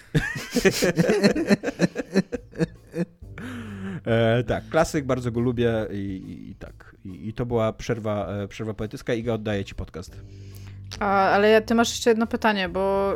y, A dlaczego ja? Ty jakby- też masz jeszcze jedno pytanie, ty? Tak, ale to pytanie e, moje, które mam, zostało w jakiś sposób skanibali... A, dobra, rzeczywiście mam jeszcze jedno, bo przeczytałam, że mam jeszcze jedno i tak jak samo jak wy skimnęłam. Możemy A, zagrać ja- papierkami nożyce, kto, kto pytanie. Nie, ja, ja chcę, bo to moje pytanie jest fajne. Dobra. A, jaki sprzęt najbardziej byście chcieli mieć, a nie macie? I dlaczego? I tutaj do grania, ale jak macie robot kuchenny, to chcę usłyszeć. Dominik, dajesz. W sumie to niestety myślałem o tym jako sprzęcie do grania. Ja nie mam na to za dobre odpowiedzi. Nie uważam, że to było za dobre pytanie. Sorry. Yy, nie, no wpisałem tam sobie VR, bo, bo to jest coś, co mnie wydaje mi się om- omija i chciałbym zagrać przynajmniej w Half-Life Alyx. Yy, Ale też pewnie jest dużo innych ciekawych rzeczy, które na VR-a powstają i jakoś tak yy, trochę to się dzieje w Giereczkowie jakoś tak pod radarem i my nie wiemy, co się w tych grach dzieje za bardzo, prasa za bardzo o tym nie pisze, growa taka tradycyjna w cudzysłowie. To jest trochę, z VR-em mamy trochę coś takiego jak teraz jak z, jak z e-sportem. To jest jakaś taka część e, grania, która sobie gdzieś tam istnieje, ale poza głównym nurtem takiej krytyki growej i, i dyskursu growego. Więc, Tak jak kiedyś e, było z Wii, co nie? Że tam najlepiej sprzedająca się konsola w historii, a, a, prasa głównego nurtu tak... Tak, O, Zelda wyszła na Wii, w końcu można napisać, co nie? Tak, no więc, więc z tego powodu chciałbym y, mieć VR-a, tylko nie wiem jeszcze co bardzo jakiego VR-a bym chciał mieć, bo raczej nie chciał mieć PC-ta mocniejszego niż tego, co mam. Znaczy, jakbym mógł mieć, to pewnie, nie? Ale nie jest to coś, co chciałbym inwestować pieniądze. Y, jeżeli chciałbym zainwestować pieniądze, jeżeli chodzi o PC, którego mam, to to, żeby się przestał resetować co jakiś czas sam z siebie, więc chyba muszę kupić zasilacz. Yy, więc chyba jest ten Oculus Quest, czy teraz to się nazywa Meta Quest w ogóle, o czym się niedawno dowiedziałem, że już nie ma Oculusa. Yy, więc to chyba działa samo z siebie, więc to coś takiego chyba byłoby sprzętem, który chciałbym mieć, a wybrałem go dlatego, nie, nie wpisywałem tu na przykład Switcha, którego ciągle mam nadzieję, że kupię w końcu, albo Xboxa Series X, bo to są rzeczy, które chcę mieć, które będę miał, mam nadzieję, prędzej czy później, jest to kwestia po prostu tam wiecie, ogarnięcie tego finansowo i kupienia ich. A ten Oculus to jest bardziej na zasadzie coś takiego, co bym chciał mieć, w sensie jakbym to dostał w prezencie, nie wiem, spłynęło na mnie jakimś, jakoś e, cudem jakimś, to bym się nie obraził i fajnie byłoby to mieć, ale absolutnie nie chciałbym tego kupić, bo to jest bardzo drogie i to jest taka zabawka, którą bym się pobawił, pewnie na parę razy włączył i, i tam ogarnął to, to tego Half-Life'a i tam parę innych rzeczy, w Beat Saber trochę pograł i później by leżało na półce i tam się kurzyło, nie? Więc, tak jak mój. Więc y, w tym sensie bym chciał mieć tak bardzo hipotetycznie, że to. Y, Aczkolwiek ostatnio go odkurzyłam i mam zamiar go używać, ale tak, rozumiem to, co mówisz, Dominik. No, że, że, że fajnie byłoby tam te kilka rzeczy zobaczyć, ogarnąć, ale pewnie bym się tym znudził szybko i, i, tyle, i tyle by było. Są chyba takie wypożyczalnie w większych miastach, że możesz wypożyczyć sobie VR-a. Okej, okay, tam... nie wiedziałem, to muszę zobaczyć. Znaczy wiesz, to też kwestia, czy chcesz zakładać to na oczy po tym, kiedy ktoś grał w to Beat Sabera po 12 no, godzin na przykład, nie? Ale pamiętam, wymieniają jakoś tam, myślę, że sanitazują, nie? Ale to weird. Jeśli chodzi o sprzęt domowy, ostatnio y, myślę Robot o tym... kuchenny. Nie, Dominik blender. ma dużo po pojęć na temat robotów kuchennych, w sensie chciał usłyszeć rant na temat robota kuchennego. To Michał Piłarczyk powiedział, ja się bardzo z tym zgadzam, że to jest jedno z najlepszych rozczarowań życia dorosłego, robot kuchenny. a ten, a, a chciałem mieć blender, muszę kupić sobie blender, to nie jest duży wydatek. Hmm. Ostatnio oglądałem, jak e, Gordon Ramsay robił gazpacho i, i widziałem to jego gazpacho. Ja nigdy nie jadłem gazpacho, nie wiedziałem, co to jest gazpacho. Znałem gazpacho tylko z Grim Fandango, gdzie w, gdzie w jednej z pierwszych scen dowiadujemy się, że klienci jakiejś restauracji meksykańskiej... The gazpacho. E, wszyscy, wszyscy umarli, bo zjedli złe gazpacho. Więc to było, to było, nawet nie wiedziałem, co to jest, a dowiedziałem się, co to jest i wyglądało to bardzo smacznie. Jest e, bardzo smaczne. I wyglądało to jak coś, co ja mógłbym jeść, bo ja lubię takie mhm. płynne, warzywne rzeczy. A to jest taka, no... Sok no, pomidorowy. Zmiksowane warzywa w? Yy, taka zupa na zimno, czyli w mhm. zasadzie taki sok warzywny. I ostre. I ostre, tak, więc chciałbym to bardzo sobie zrobić i, nie, i więc chcę mieć blender. I to, to zrealizuję. E, ja bym chciał, ja mam w ogóle taki totalnie użytkową, jakby praktyczną odpowiedź na twoje pytanie. Chciałbym mieć e, nowego iPhone'a SE z tej, z tej nowej serii SE, ponieważ mój e, stary iPhone SE z tej starej serii SE już działa tak sobie mocno. I, i, chciałbym mieć nowy telefon po prostu, żeby działał. I chciałbym również mieć nowego tego Maca, no tego przenośnego R, o właśnie, mhm. MacBooka R. Ponieważ mój stary MacBook R to jest tam lej y, jesień 2015 one były produkowane, ten, ten którego mój pochodzi, no to to już jest tam 7 lat temu. E, ja do tego korzystam z niego tak uczciwie z 5 lat. Y, wymieniałem już w nim klawiaturę i no i ogólnie e, nie jest to komputer, który jest najbardziej sprawny. Więc przydałby mi się do pracy drugi komputer. Nie, nie wiem, czy to jest ciekawa jakby informacja. jest to po prostu tak. E, Ale mówiłem, życiowa. Że mam takie czysto praktyczną odpowiedź. Po prostu mam, mam dwa sprzęty, które są mega ważne w życiu i one już są dosyć e, stare i działają I tak I rozumiem, że, że nie masz, bo to jest też bardzo dużo funduszy, które Tak, właśnie to niestety to jest problem, to jest problem z uzależnieniem od sprzętu Maca, e, znaczy Apple'a, że e, no jego wymiana to, to, to, jest kurde poważna życiowa inwestycja. Mm ja, e, e, wydaje mi się, że użytkownicy sprzętów Apple'a tak się przywiązują w ogóle do tej marki, czy, czy, czy, bo, bo jak już kupią ten komputer, to są od niego uzależnieni przez te 5-6 lat, bo po prostu nie stać ich na inne. więc, tak, więc wmawiają sobie, że to jest ich decyzja, że po prostu tak bardzo go lubią.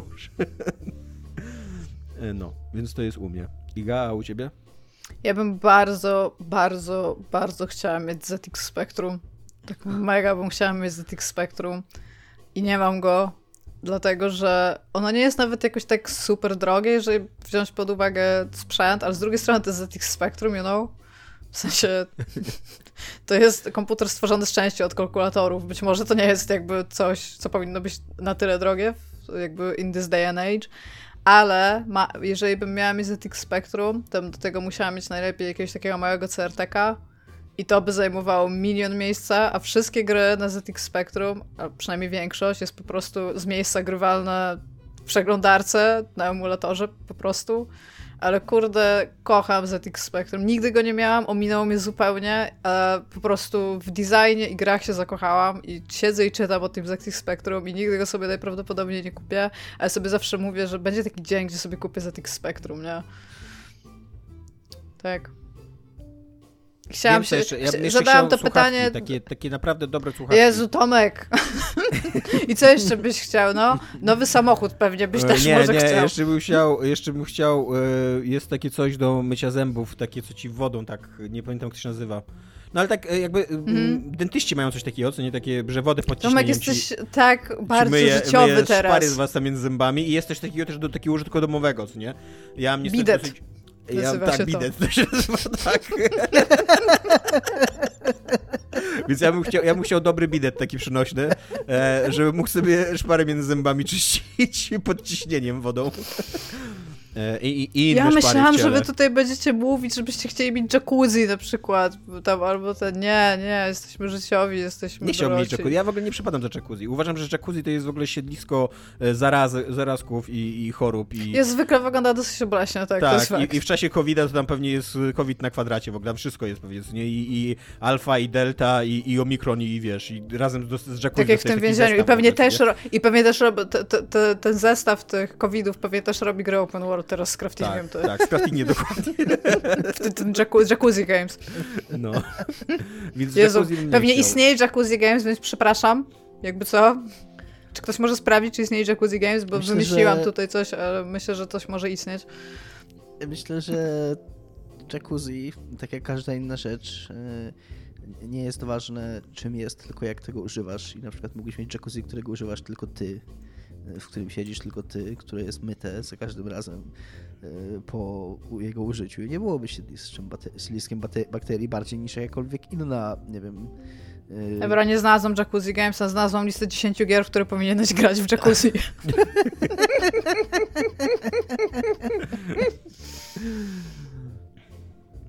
A, i y, chciałbym Steam Decka, o, to jest, to jest... y, O, Steam Decka też bym mogła przytulić. Ale No, patrząc na to, ile używam mojego Switcha potem, kiedy po prostu się uzależniałam od Game Passa, to po prostu mam wrażenie, że też bym go nie używała za bardzo. Iga, W ogóle- co jest grane u ciebie? To, Dominik coś jeszcze chciał powiedzieć? Nie, w ogóle chciałem powiedzieć tylko szybko na marginesie, że nowa gra Remedy zaraz wchodzi do Game Passa, którą jest w ogóle Crossfire X, czyli kampania single player do jakiejś szalenie popularnej koreańskiej e, Ale oni tam chyba się fabułę i narrację, tak, dali jakby do gry, Tak, która już tak, istnieje, ty- co nie? No. Tak, tak, to w sensie je- jest to taki Counter-Strike koreański, który istnieje, jest bardzo popularny i tak dalej, a oni zrobili kampanię singlową, która za 4 dni wchodzi do Game Passa. Jestem nawet zaintrygowany tym. Jeżeli to będzie takie kurna Call of Duty'owa kampania na 6-8 godzin, fajna, to może być spoko. Ja myślałam, że było na 4. Ja już nie ufam 6 godzinnym grom. 4 to jest. To, to już jest. nie gra teraz w grę, która 360 tysięcy godzin trwa, więc... No tak, ja wiem, no podziwiam dużo bardziej Dominika. tolerancyjny niż my. Ja nie jestem w stanie 40 lat poświęcić jednej kampanii, no ale. Aparat są ludzie, I którzy. to na, na, na, tylko na, na pierwszą, na taką wprowadzającą kampanię. Tak, tak, tak. No, na tutorial, nie? No to jest Iga, gra, to w jest którą gra- się gra pokoleniami. Ty kończysz trzy pierwsze, potem dziecko uczysz. Jak się w to gra. A u mnie jest grane coś, co się nazywa, i tutaj muszę spojrzeć, żebym, nie, z- y, żebym się nie pomyliła, ponieważ tytuł jest mniej więcej taki jak ta gra. Needy Streamer Overload. e, tak, stwierdziłam, że to jest dobra gra, żeby o niej powiedzieć. A nie okazuje, znaczy, hmm, mam z nią dużo problemów, ale od początku. E, to jest gra tak naprawdę w zarządzaniu czasem streamerki, która jest twoją dziewczyną, która chce mieć milion subskrybentów. Ale tak jak e, wynika to z tytułu, ona jest bardzo needy i to, w to się gra trochę jak w Tamagotchi.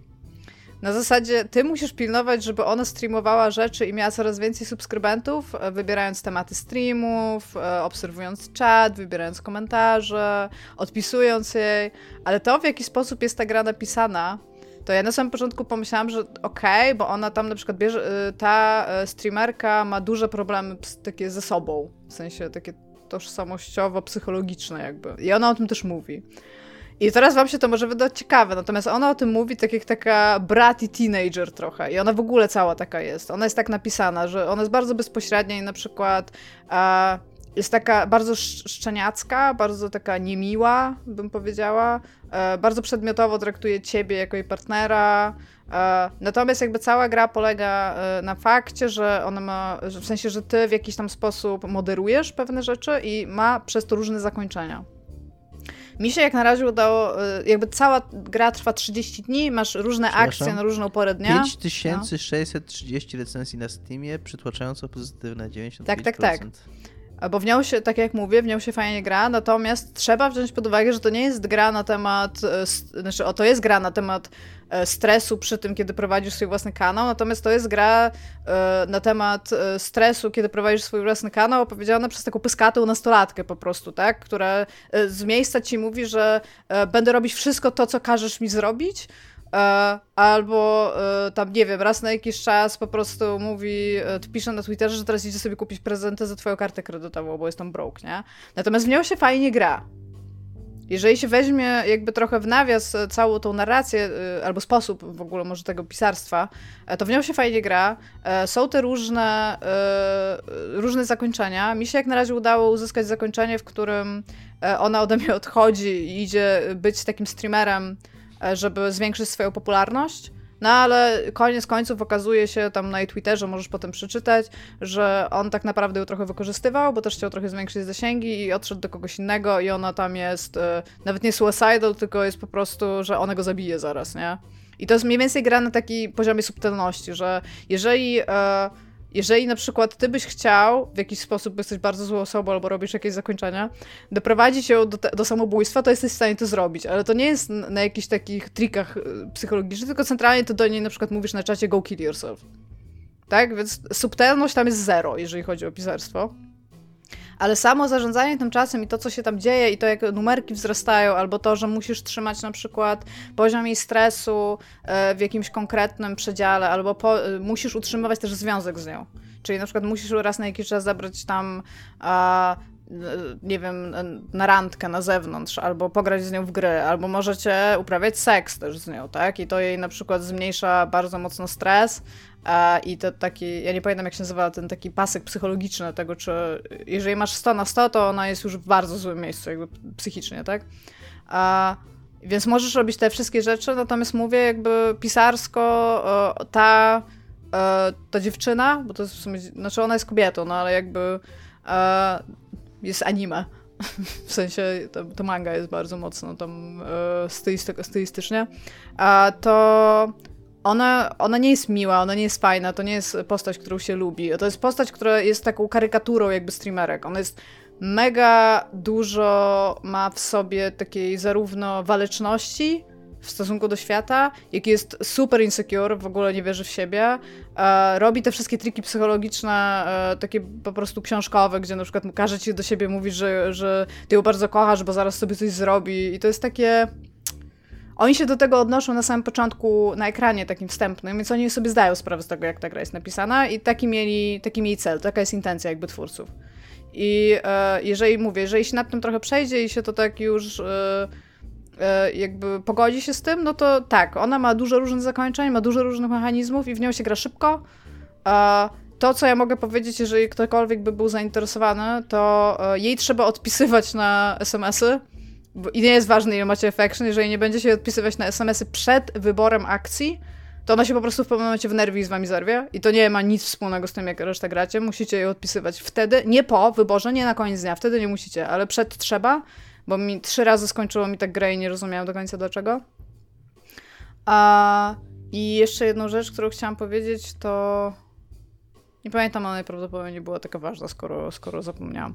A Więc pogram w nią, chcę skończyć wszystkie zakończenia. Udało mi się jak na razie znaleźć jedno, w cudzysłowie sekretne, natomiast jest bardzo proste, w sensie e, ona skończyła streamować, bo stwierdziła, że tego nie potrzebuje, bo czuje się ze sobą na tyle dobrze, że nie potrzebuje e, jakby tego e, uwagi, bo jej głównym w ogóle elementem tego, dlaczego ona chce streamować, to jest fakt, że ona chce, żeby była uwielbiana i potrzebuje uwagi od świata. I on to ci mówi po prostu w zdaniu, potrzebuje uwagi i chce być uwielbiana.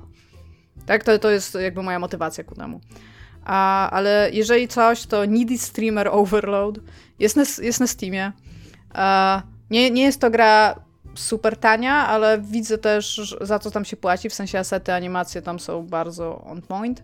A, no jest, jest to ciekawy jakiś komentarz na temat tego typu jakby zawodu, tego jaki stres się z A ile jedno wiąże. przejście trwa? E, no, w sensie takie przejście, przejście, że od początku do końca. Mi zajęło te, zrobienie tego zakończenia, jakby takiego kończącego całą historię, chyba godzinę, ale powiem ci, że chyba wcześniej półtorej godziny po prostu gdzieś na ryj spadałam w statystykach, nie? Że, że coś było nie tak i dostawałam złe jakby zakończenie w cudzysłowie, ale to też jest jedno z zakończeń. A to pierwsze sekretne, które zrobiłam, trwa dosłownie z 6 minut może 5 nawet, przez to, że musisz się przeklikać przez tutorial.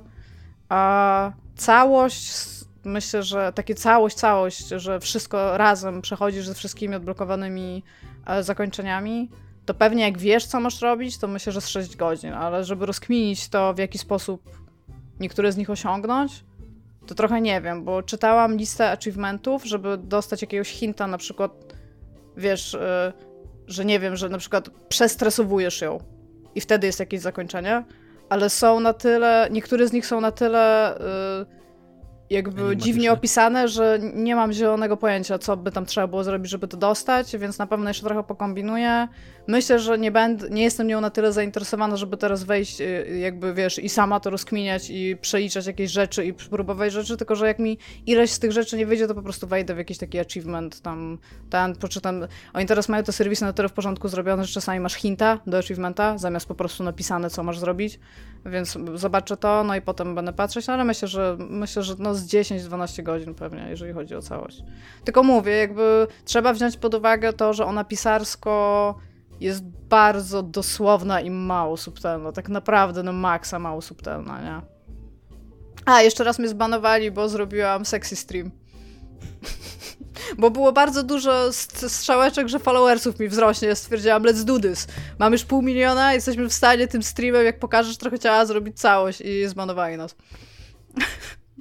Więc nie róbcie tego. To, nie- to niedobry jest content.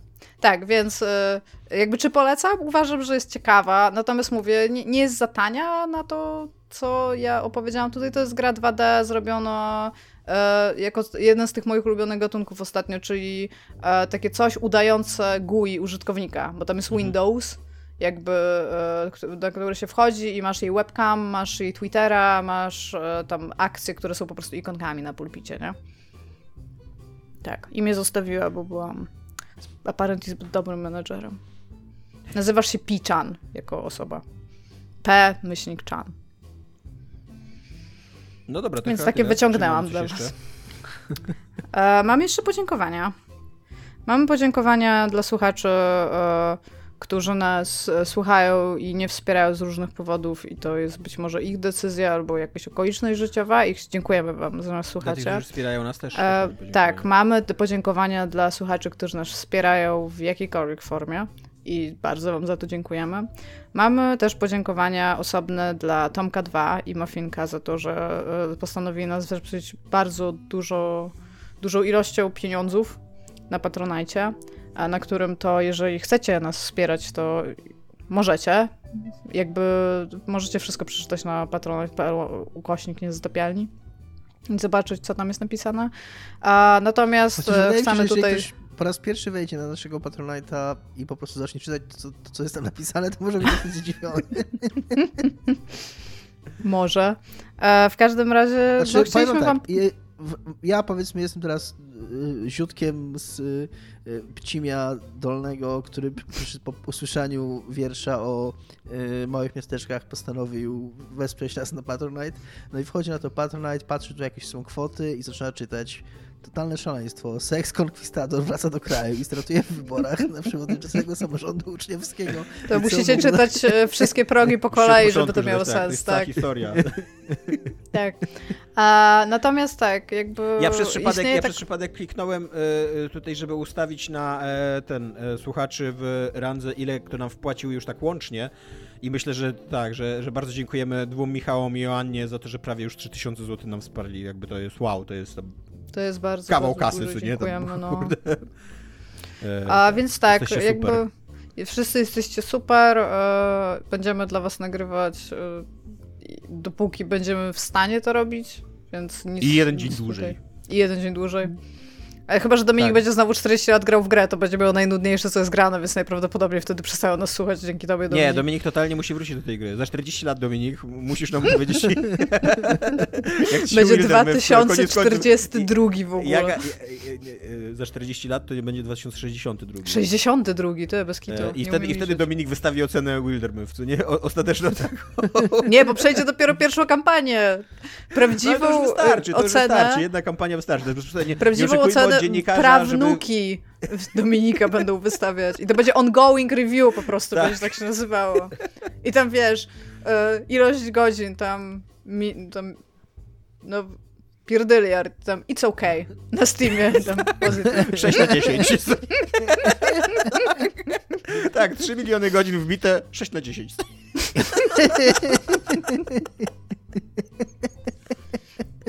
Więc tak, ogólnie tak.